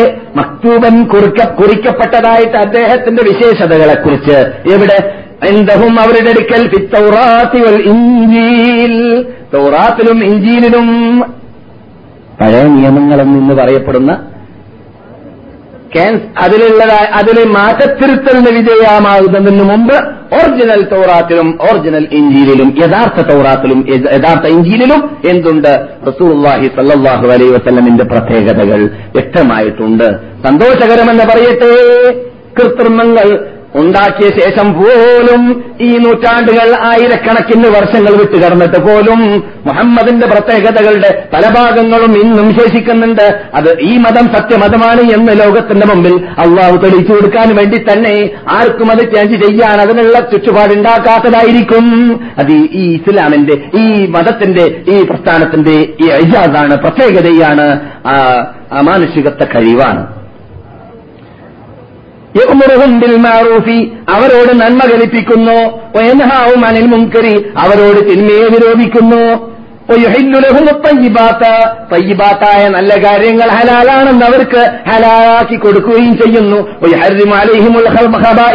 വടക്ക് കാര്യങ്ങളെല്ലാം അവരോട് ഇത് ഹറാമാണെന്ന് പറഞ്ഞ് ഹറാമാക്കി കൊടുക്കുകയും ചെയ്യുന്നു. പണ്ട് കാലഘട്ടങ്ങളിലുള്ളതായ മതസ്ഥരിൽ ഉണ്ടായ നിയമങ്ങളെപ്പോലോത്തതായ വിഷമതകൾ അവരിൽ നിന്നിട്ട് നീക്കം ചെയ്യുകയും ചെയ്യുന്നു. മുഹമ്മദിന്റെ മുമ്പിൽ സല്ലല്ലാഹു അലൈഹി വസല്ലം വന്നതായ മതസ്ഥരിൽ ഉള്ള നിയമങ്ങളിൽ പെട്ടതായിരുന്നു വല്ല അഴുക്ക് അശുദ്ധി വസ്ത്രത്തിലുണ്ടായാൽ ആ സ്ഥലം കട്ട് ചെയ്യണം, കഴുകിയാ പോരാ. അങ്ങനെയാണ് അവർക്ക് അള്ളാഹു നിയമം കൊടുത്തത്. നോമ്പ് പിടിക്കുമ്പോൾ നോമ്പ് പിടിക്കുമ്പോൾ നാം നോമ്പ് പിടിക്കൽ എങ്ങനെയാണ്? ഹലാലായതായ ഭക്ഷണങ്ങൾ അതുപോലെ തന്നെ ഗുഹ്യസ്ഥാനത്തിന്റെ ആഗ്രഹങ്ങൾ ഒഴിവാക്കുക എന്നതാണല്ലോ. അതെ, അവരുടെ നോമ്പ് ചില കൗമിൽ നിന്ന് ചില സമുദായത്തിന് പണ്ട് കാലഘട്ടത്തിൽ നോമ്പ് മൗനം വീക്ഷിക്കണമെന്നാണ്. വെറും ഭക്ഷണം ഉപയോഗിച്ചാൽ പോരാ, ഭക്ഷണം ഉപയോഗിച്ചാൽ പോരവനെയോ സംസാരിക്കാൻ വരെ പാടില്ല എന്നായിരുന്നു. അങ്ങനെയുള്ളതായ വിഷമതകളുള്ളതായ നിയമങ്ങളെയെല്ലാം റസൂലുള്ളാഹി സ്വല്ലല്ലാഹു അലൈഹി വസല്ലം വന്നതോടുകൂടി വളരെ എളുപ്പമുള്ള മതം, വിഷമമില്ലാത്ത മതം, അനുഗ്രഹീത മതം, സഹിഷ്ണുതയുടെ മതം, ശാന്തിയുടെ മതം, സമാധാനത്തിന്റെ മതം, ആത്മീയോത്കർഷതയുടെ മതം, ആത്മാനുഭൂതിയുടെ മതം, എല്ലാ അനുഗ്രഹത്തിന്റെ കൂമ്പാരങ്ങൾ ഒരുമിച്ച് കൂടിയ മതം, ആ മതമാക്കിയിട്ട് മാറ്റാൻ വേണ്ടി നബിയുനാ മുഹമ്മദ് റസൂലുള്ളാഹി സല്ലല്ലാഹു അലൈഹി വസല്ലം അവരിലേക്ക് വന്നു. ഇത് അല്ലാഹു നബി സല്ലല്ലാഹു അലൈഹി വസല്ലമനെ കുറിച്ച് അവരുടെ പ്രത്യേകതകൾ പറഞ്ഞപ്പോൾ അവിടെ ഉമ്മി എന്ന വീട് ഉപയോഗിച്ചു എന്ന് പറയാൻ വേണ്ടിയാണ് ഈ ആയത്ത് നിങ്ങളുടെ മുമ്പിൽ ഞാൻ ഓതിയത്. പിന്നെ അല്ലാഹു പറയുന്നു, ഫല്ലദീന ആമനൂ ബിഹി, ആരെങ്കിലും ആ മുഹമ്മദിനെ കൊണ്ട് വിശ്വസിക്കുകയാണെങ്കിൽ വഅസ്സറൂഹു, മുഹമ്മദിനെ ആദരിക്കുകയും ബഹുമാനിക്കുകയും ചെയ്യുകയാണെങ്കിൽ, മുഹമ്മദിനെ നിന്ദപ്പെടുത്താൻ പാടുള്ളതല്ല, ബഹുമാനിക്കണം, ആദരിക്കണം, അവരുടെ സ്തുതികീർത്തനങ്ങൾ പറയുകയും വേണം. അതൊന്നും ഖുർആനോ ഹദീസോ വിരോധിക്കുന്ന നിഷേധിക്കുന്ന കാര്യമല്ല. പക്ഷേ അത് റസൂലും സഹാബത്തും താബിഈങ്ങളും പഠിപ്പിച്ച രൂപത്തിലായിരിക്കണം എന്നേ ഉള്ളൂ. ഖുർആനും സുന്നത്തും നമ്മുടെ മുമ്പിൽ വിശദീകരിച്ച രൂപത്തിലായിരിക്കണം. നമ്മുടെ പോക്കറ്റിൽ നിന്നിട്ട് പ്രത്യേക കോലമോ പ്രത്യേക ടൈമോ പ്രത്യേക അന്തരീക്ഷമോ പ്രത്യേക കോലാഹലങ്ങളോ ഉണ്ടാക്കാൻ പാടുള്ളതല്ല. നബിയോടുള്ള സ്നേഹം പ്രകടമാക്കുക എന്ന പേരും പറഞ്ഞു പറഞ്ഞുകൊണ്ട് അള്ളാഹു പറയുന്നു, വല്ലദീന ആമനൂ ബിഹി വഅസ്സറൂഹു വനസറൂഹു, മുഹമ്മദിനെ കൊണ്ട് വിശ്വസിക്കുന്നവരും വഅസ്സറൂഹു മുഹമ്മദിനെ ബഹുമാനിക്കുന്നവരും വനസറൂഹു മുഹമ്മദിനെ സഹായിക്കുന്നവരും അവരുടെ കൂടെ ശത്രുക്കളോട് പോരാടിയിട്ടോ ഏത് രൂപത്തിൽ സഹായത്തിന്റെ ആവശ്യം വരുന്നുവോ അങ്ങനെയെല്ലാം സഹായിക്കുന്നവർ വത്തബഉ നൂറല്ലദീ ഉൻസില മാഹു, മുഹമ്മദിന്റെ കൂടെ അള്ളാഹു ഇറക്കിയതായ പ്രകാശത്തിന്റെ പിന്നിൽ അണിനിരക്കുകയും ചെയ്യുന്ന വിഭാഗം ഉലൈക ഹുമുൽ മുഫ്ലിഹൂൻ, അവരാണ് വിജയികൾ, അവരാണ് വിജയികൾ, അവരാണ് വിജയികൾ. ലോകാത്ഭുത ഗ്രന്ഥത്തിൽ റബ്ബുൽ ഇസ്സത്ത് ജല്ല ജലാലുഹു പറയുന്നു. അപ്പോൾ ഈ ആയത്തിലൂടെ നമുക്ക് മനസ്സിലാക്കാൻ സാധിച്ചുവെന്ന്, റസൂല് ഏതാനും വായിക്കാനും അറിയാത്ത വ്യക്തിത്വമായിരുന്നു. റസൂലിന് ഹലാലും ഹറാമുമാക്കാനുള്ളതായ ഓർഡർ കൽപ്പന അള്ളാഹ് നൽകിയിട്ടുണ്ടായിരുന്നു. അവർക്ക് അവരുടെ ഇടയിൽ വിധിക്കാനുള്ള ഓർഡറും കൽപ്പനയും അള്ളാഹു നൽകിയിട്ടുണ്ട്. നന്മ കൽപ്പിക്കുവാനും തിന്മ വിരോധിക്കുവാനുമുള്ളതായ അനുവാദവും അള്ളാഹു നൽകിയിട്ടുണ്ട്. അതെ, ഇങ്ങനെ നബി സല്ലല്ലാഹു അലൈഹി വസല്ലം ഉമ്മിയായതുകൊണ്ട് തന്നെ, ഉമ്മി എന്ന് പറഞ്ഞാൽ നിങ്ങളതിന്റെ അറബികളെ സംബന്ധിച്ച് പൊതുവെ ഉമ്മി നിങ്ങളെന്ന് ബഹുഭൂരിപക്ഷത്തെ നോക്കിയിട്ട് പറഞ്ഞിട്ടുണ്ട് ഖുർആനിൽ. ഹുവല്ലദീ ബഅസ ഫിൽ ഉമ്മീന റസൂല, ഉമ്മീങ്ങളിൽ ദൂതനെ അയച്ചതായ നാഥൻ. അത് എങ്ങനെയാണ് അവിടെ ഉമ്മീങ്ങൾക്ക് അർത്ഥം? അറബികൾ ബഹുഭൂരിപക്ഷമാരായിരുന്നു അക്ഷരാഭ്യാസം ഉൾക്കൊള്ളാത്ത വിഭാഗമായിരുന്നു എന്ന അർത്ഥത്തിലേക്കാണ്. എന്നാൽ ഇങ്ങനെയുള്ള എഴുത്തും വായനയും അറിയാത്തതായ റസൂലായതുകൊണ്ട് തന്നെ റസൂലുള്ളാഹി സ്വല്ലല്ലാഹു അലൈഹി വസല്ലം കവിയല്ലായിരുന്നു എന്ന് ഖുർആനിൽ പറയുന്നുണ്ട്. വമാ അല്ലംനാഹു അശ്ശഅറ വമാ യംബഗീ ലഹ്. മുഹമ്മദിന് നാം കവിത പഠിപ്പിച്ചിട്ടില്ല, അദ്ദേഹത്തിന് കവിയാവുക എന്നത് യോജിച്ചതേ അല്ല. നബി കവിയായിരുന്നില്ല, നബി സല്ലല്ലാഹു അലൈഹി വസല്ലം കവിയായിരുന്നില്ല, മരണക്കാരനായിരുന്നില്ല, കണക്കപ്പിള്ളയായിരുന്നില്ല, ലക്ഷണം നോക്കുന്ന ആളായിരുന്നില്ല, ജ്യോത്സ്യത്തിന്റെ ജ്യോത്സ്യം പേറി അത് വിതരണം ചെയ്ത് അത് കച്ചവടം നടത്തി അത് ബിസിനസ്സാക്കി മാറ്റുന്നതായ വ്യക്തിത്വമായിരുന്നില്ല. ഇതിൽ നിന്നെല്ലാം സുരക്ഷിതനായിട്ട് ജീവിച്ച വ്യക്തിത്വമാണ് എന്നത് അറബികൾക്ക് അറിയാമായിരുന്നു. അതുകൊണ്ട് തന്നെ മഹാനായ ഉമർ ഇബ്നുൽ ഖത്താബ് റളിയല്ലാഹു തആല അൻഹു മുസ്ലിമായ ഹിസ്റ്ററിയെ കുറിച്ച് പറഞ്ഞപ്പോൾ അദ്ദേഹം പറയുകയാണ്, അദ്ദേഹം ഇസ്ലാമിന്റെ കഠിന ശത്രുവായിരുന്ന മുസ്ലിമായിരുന്ന കാലഘട്ടത്തിൽ നിങ്ങൾക്കറിയാം ഹിജ്റ പോകുന്നവരെയൊക്കെ മർദ്ദിക്കാൻ വേണ്ടി റൂട്ടിൽ നിൽക്കുന്ന ആളായിരുന്നു, പല നിലക്കും മുസ്ലിങ്ങളെ ദ്രോഹിക്കാൻ വേണ്ടി പാടുപെട്ട ആളായിരുന്നു ആര്? ഉമർ. എപ്പോൾ? മുസ്ലിം ആകുന്നതിന് മുമ്പ്. പക്ഷേ അദ്ദേഹം പറയുന്നു, ഞാൻ ഇസ്ലാമിലേക്ക് ആകർഷിക്കപ്പെട്ടത് ഞാൻ ഇസ്ലാമിലേക്ക് ആകർഷിച്ചത് യഥാർത്ഥത്തിൽ ഒരവസരത്തിൽ ഞാൻ മസ്ജിദുൽ ഹറാമിൽ അഥവാ കാബയിലുള്ളതായ വിശുദ്ധ മസ്ജിദുൽ ഹറാമാകുന്ന പള്ളിയിലേക്ക് രാത്രി പ്രവേശിച്ചതായ വേളയിൽ മുഹമ്മദ് ഖുർആൻ പാരായണം ചെയ്തുകൊണ്ട് നമസ്കരിക്കുകയാണ്. അറബികൾ കേൾപ്പിക്കണമെന്ന ലക്ഷ്യം വെച്ചിട്ടാണ് അല്ലാഹു റസൂല് മക്കക്കാർക്ക് കേൾപ്പിച്ചിട്ട് കേൾപ്പിക്കാൻ വേണ്ടി തന്നെ ഖുർആൻ പരസ്യമായി ഓതിയിട്ട് രാത്രി ഹയാത്താക്കും. അത് നബിയുടെ പ്രത്യേകതയായിരുന്നു. മറ്റാർക്കും ആ ധൈര്യം വരാറില്ല. ചിലപ്പോഴൊക്കെ അബൂബക്കർ ഇത് കാട്ടിയിരുന്നു. പക്ഷെ റസൂലുള്ളാഹി സ്വല്ലല്ലാഹു അലൈഹി വസല്ലം അത് നിർത്തിയിട്ടേ ഇല്ല. രാത്രിയായാൽ നിങ്ങൾക്കറിയാൻ നിർത്തിയിട്ടില്ല എന്ന വാർത്ത രാത്രി ഹിസ്റ്ററി കേൾക്കുന്നവരാണെങ്കിൽ എന്തുകൊണ്ട് നബി സ്വല്ലല്ലാഹു അലൈഹി വസല്ലം തങ്ങളെ വധിക്കാൻ വേണ്ടിയിട്ട് വീട് വളയാൻ വേണ്ടി തീരുമാനിച്ചതായ വേളയിൽ എന്താണ് അവർ പറഞ്ഞത്? ധാർമ്മതത്തിൽ നമുക്ക് മുഹമ്മദിനെ വധിക്കാനുള്ള നല്ല ടൈം ഏതാണ്? അർദ്ധരാത്രിയായാൽ മുഹമ്മദ് വീട്ടിൽ നിന്നിട്ട് മസ്ജിദുൽ ഹറാമിലേക്ക് ഇറങ്ങുമല്ലോ നമസ്കരിക്കാൻ. അങ്ങനെ അർദ്ധരാത്രി ഇറങ്ങുന്ന വേളയിൽ നമുക്ക് കൂട്ടത്തോടുകൂടി അദ്ദേഹത്തിന്റെ വീട് വളഞ്ഞുകൊണ്ട് അദ്ദേഹത്തിനെ കൂട്ടത്തോടുകൂടി വെട്ടി കടകഴിച്ചു കളയാം എന്നായിരുന്നല്ലോ തീരുമാനിച്ചത്. അപ്പോൾ നബി സല്ലല്ലാഹു അലൈഹി വസല്ലം അർദ്ധരാത്രി സമയത്ത് മക്കയിൽ മസ്ജിദുൽ ഹറാമിൽ നമസ്കരിക്കാറുണ്ടായിരുന്നു. ഹിജ്റ വന്ന ദിവസം വരേക്കും നമസ്കരിച്ചിരുന്നു സുന്നത്ത് നമസ്കാരം. അങ്ങനെ നബി സല്ലല്ലാഹു അലൈഹി വസല്ലം നമസ്കരിക്കാൻ വേണ്ടി പള്ളിയിലേക്ക് ചെന്നു കഴിഞ്ഞാൽ പലരും ദൂരെ നിന്ന് കെട്ട് കേൾക്കാറുണ്ട്. അങ്ങനെ നബി സല്ലല്ലാഹു അലൈഹി വസല്ലമിന്റെ ശബ്ദം കെട്ട് കേൾക്കണമെന്ന ഭൂതി ഉമറിനുണ്ടായി. ഉമർ പറയുന്നു, ഞാൻ ഒരവസരത്തിൽ മസ്ജിദുൽ ഹറാമിലേക്ക് കടന്നപ്പോൾ മൂപ്പര് ഓതുകയാണ്, ആര്? നബിയുനാ മുഹമ്മദ് റസൂലുള്ളാഹി സല്ലല്ലാഹു അലൈഹി വസല്ലം. അതെ, അവിടെ നബി സല്ലല്ലാഹു അലൈഹി വസല്ലം ഓതിക്കൊണ്ടിരിക്കുന്നതായ സൂറത്ത് അത് സൂറത്തുൽ ഹാഖയായിരുന്നു. അൽഹാഖത്തു മൽഹാഖ എന്ന സൂറത്തായിരുന്നു. അവിടെ നബി സല്ലല്ലാഹു അലൈഹി വസല്ലം ഫലാ ഉഖ്സിമു ബിമാ തുബ്സിറൂന വമാ ലാ തുബ്സിറൂൻ, നിങ്ങൾ കാണുന്ന നിങ്ങളുടെ ദൃഷ്ടിയിൽപ്പെട്ടതും പെടാത്തതും കൊണ്ട് ഞാൻ സത്യവചനം ഉപയോഗിക്കുകയാണ്, ഞാൻ സത്യം ചെയ്യുകയാണ്. എന്താണ് സത്യവചനം ഉപയോഗിച്ചുകൊണ്ടല്ല പറയുന്നത്? ഇന്നഹു ലഖൗലു റസൂലിൻ കരീം, നിങ്ങൾ കേൾക്കുന്നത് ആ മഹാനായ മുഹമ്മദിന്റെ അല്ലാഹുവിന്റെ ദൂതരുടെ ശബ്ദം തന്നെയാണ്.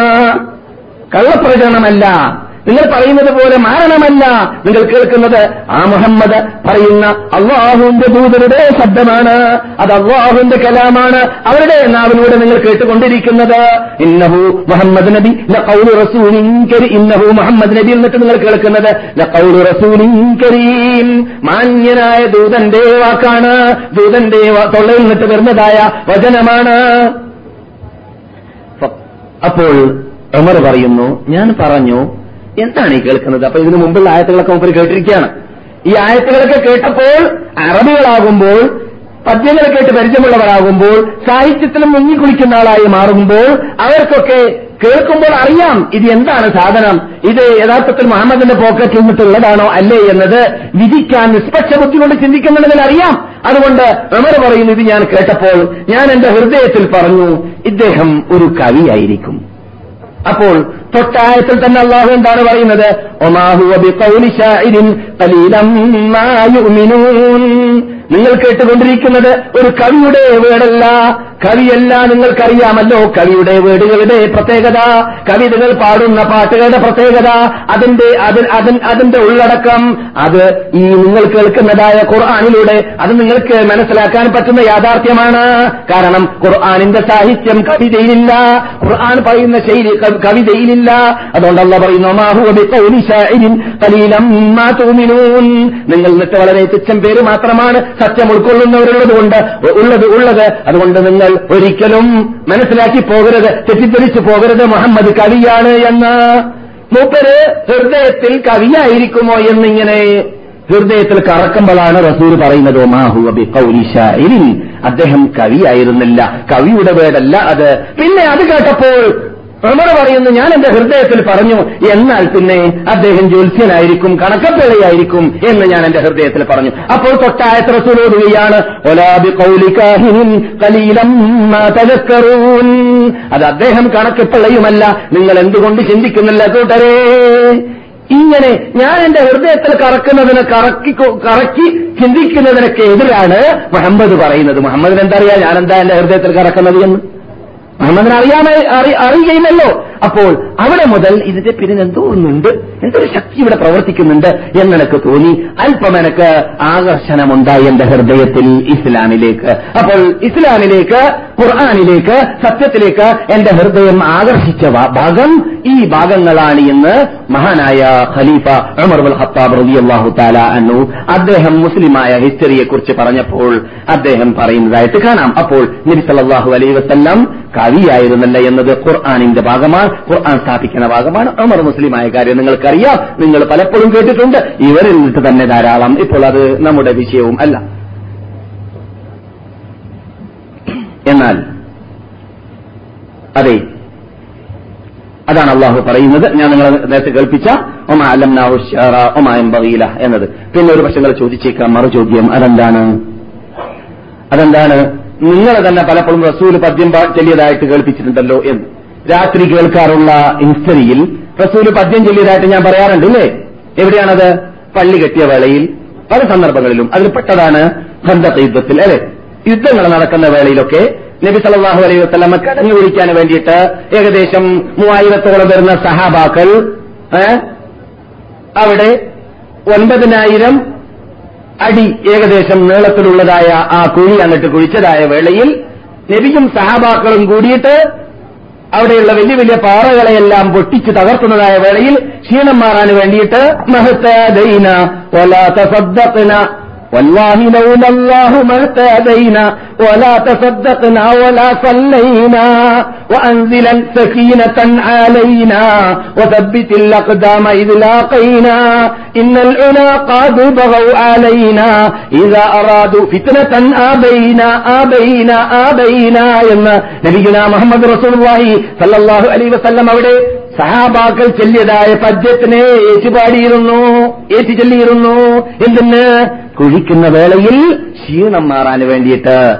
അപ്പോൾ നബി സല്ലല്ലാഹു അലൈഹി വസല്ലമയുടെ കവിതയല്ല അത്. പിന്നെയോ സഹാബാക്കൾ ചൊല്ലുന്ന കവിതയെ നബി ലേഖയിൽ നിന്നിട്ട് അവർ അബൈന എന്ന് പറഞ്ഞപ്പോൾ നബി കൂടെ അബൈന അബൈന എന്ന് മടക്കി മടക്കി ചൊല്ലിയിരുന്നു. എന്താണ് ആ വാക്കിന്റെ അർത്ഥം? ആ, അല്ലാഹു ഇല്ലെങ്കിൽ ഞങ്ങൾക്ക് സന്മാർഗത്തിലേക്ക് എത്താൻ സാധിക്കുകയില്ലായിരുന്നേനെ, ഞങ്ങൾ ധർമ്മം ചെയ്ത് ചെയ്യുകയില്ലായിരുന്നേനെ, ഞങ്ങൾ ഈമാൻ ഉൾക്കൊള്ളുകയില്ലായിരുന്നേനെ, സംസ്കരിക്കുകയില്ലായിരുന്നേനെ. അപ്രകാരം തന്നെ വഅൻസിലൻ, അതുകൊണ്ട് റബ്ബേ ഞങ്ങൾക്ക് ശാന്തിയും സമാധാനവും വിജയവും ഇറക്കിത്തരണമേ രക്ഷിതാവേ. വസബ്ബിതിൽ അഖ്ദാമ ഇദ്ലാഖൈന, ശത്രുക്കളുമായി നേരിടുന്ന വേളയിൽ ഞങ്ങളുടെ പാദത്തെ ഞങ്ങൾ ഉറപ്പിച്ചതായി നിലനിർത്തണമേ രക്ഷിതാവേ പോർക്കളത്തിൽ. പിന്നെയോ വസബ്ബിതിൽ അഖ്ദാമ ഇദ്ലാഖൈന ഇന്നൽ ഉലാ ഖദ് ബഗൗ അലൈന, ശത്രുക്കൾ ഞങ്ങളോട് ഇതാ മത്സരിച്ചുകൊണ്ട്, ഞങ്ങളോട് എതിർത്തുകൊണ്ട് ഞങ്ങളെ പരാജയപ്പെടുത്താൻ അടുത്തിരിക്കുകയാണ്. ഇന്ന ഇന്നൽ ഉലാ ഉലാ ഖദ് ബഗൗ അലൈന ഇദാ അറാദു ഫിത്നതൻ ആബൈന ആബൈന ആബൈന, പക്ഷേ ഞങ്ങളെ അവർ പരിശോധിക്കാൻ വേണ്ടി രംഗത്തിറങ്ങിയാൽ ഞങ്ങൾ വിട്ടുകൊടുക്കൂല, ഞങ്ങൾ വിട്ടുകൊടുക്കൂല എന്ന വേടാണ് അബൈന എന്ന വാക്കിന്റെ അർത്ഥം. അപ്പോൾ റസൂൽ കൂട്ടിച്ചേർത്തു അബൈന അബൈന, ഞങ്ങൾ വിട്ടുകൊടുക്കൂല, ഞങ്ങൾ വിട്ടുകൊടുക്കൂല എന്നതിന് മടക്കി മടക്കി പറഞ്ഞിരുന്നു. അപ്പോൾ നബി കവിയല്ല, പക്ഷെ മറ്റുള്ളവർ ചൊല്ലിയതായ കവിതയെ സാന്ദർഭോചിതമായിട്ട് മടക്കി ചൊല്ലിയിരിക്കാം.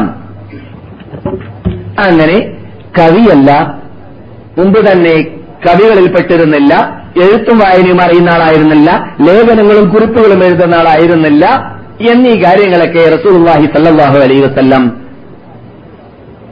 ത്തെക്കുറിച്ച് നബിയെക്കുറിച്ച് നാം പഠിച്ചു കഴിഞ്ഞാൽ, മനസ്സിലാക്കി കഴിഞ്ഞാൽ, പിന്നെ നമുക്ക് നമ്മുടെ ഇതുവരെ പത്തിൽ പരം പ്രാവശ്യം നാം ഇവിടെ ക്ലാസ് എടുത്തതായ വിഷയത്തോട് ഘടിപ്പിച്ച് നമുക്ക് ഇതേ വിഷയത്തെ ബന്ധപ്പെടുത്തി സംസാരിക്കാം. നബിയുനാ മുഹമ്മദ് റസൂലുള്ളാഹി സ്വല്ലല്ലാഹു അലൈഹി വസല്ലം പറഞ്ഞതായ നബിവചനങ്ങൾ പരിശോധിച്ചു നോക്കുകയാണെങ്കിൽ സാധാരണ അറബികൾ പറയുന്ന സംസാരമായിട്ടല്ലായിരുന്നു ബഹുഭൂരിഭാഗം വചനങ്ങളും നമുക്ക് കാണാറുണ്ടായിരുന്നത്. നബിവചനം അല്ലാഹുവിൽ നിന്നുള്ള വഹിയല്ലെങ്കിലും, അല്ലാഹു നബിക്ക് പ്രത്യേക കഴിവ് അതിന് നൽകിയിട്ടില്ലെങ്കിലും, എങ്ങനെയാണ് കൂട്ടരെ ആ രൂപത്തിലുള്ളതായ പ്രത്യേക ശൈലി നബിവചനങ്ങൾക്കുണ്ടായി? ഈ ശൈലി ലോകത്തിൽ ഇന്ന് വരെ ആരും കണ്ടിട്ടേ ഇല്ല.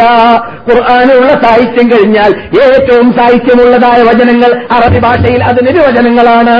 ഞാനിവിടെ പലപ്പോഴും പറഞ്ഞിട്ടുണ്ട്. അതുകൊണ്ട് തന്നെ ഈ ഇരുപത്തിയൊന്നാം നൂറ്റാണ്ടിൽ അവരുടെ ഭാഷയിൽ ആ ഇരുപത്തിയൊന്നാം നൂറ്റാണ്ടിൽ വരേക്കും വൈസ് ഓഫ് അമേരിക്ക റേഡിയോ ന്യൂസുകൾ പരിശോധിച്ച് നോക്കിയാൽ, അതുപോലെ തന്നെ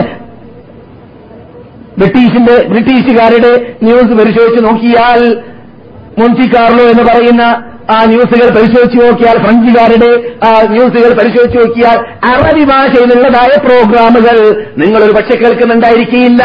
ഞങ്ങളെ സംബന്ധിച്ചിടത്തോളം സാധാരണ കേട്ട് പരിചയമുള്ളതാണ്.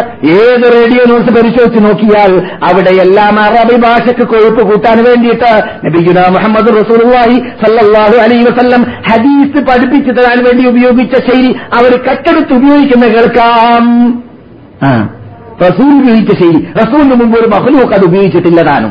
അങ്ങനെയുള്ള ശൈലി ഇന്ന് വരേക്കും ശത്രുക്കളെ വരേക്കും ഉപയോഗിക്കുന്നതായിട്ട് കാണാം. അപ്പോൾ ഞാൻ പറഞ്ഞു വരുന്നത്, അത്രയും സാഹിത്യ ശൈലി റസൂലുള്ളാഹി സ്വല്ലല്ലാഹു അലൈഹി വസല്ലമിന്റെ നബിവചനത്തിന് ഉണ്ടായി.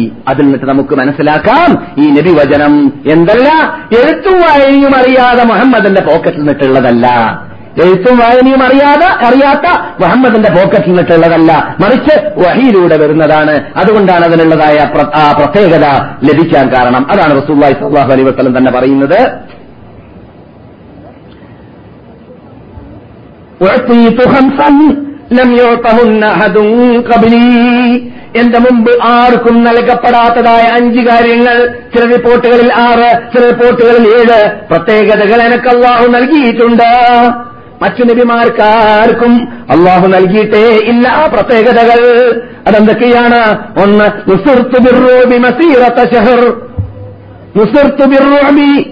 എന്റെ സേന എവിടേക്കെങ്കിലും പുറപ്പെടാൻ വേണ്ടി തീരുമാനിച്ചു കഴിഞ്ഞാൽ, എന്റെ സേന എത്തുന്നതിന് ഒരു മാസം മുമ്പ്, ഒരു മാസത്തെ വഴി ദൂരം മുമ്പ് തന്നെ ശത്രുക്കളുടെ ഹൃദയം കിടുകിടെ പേടിച്ചു വറക്കും.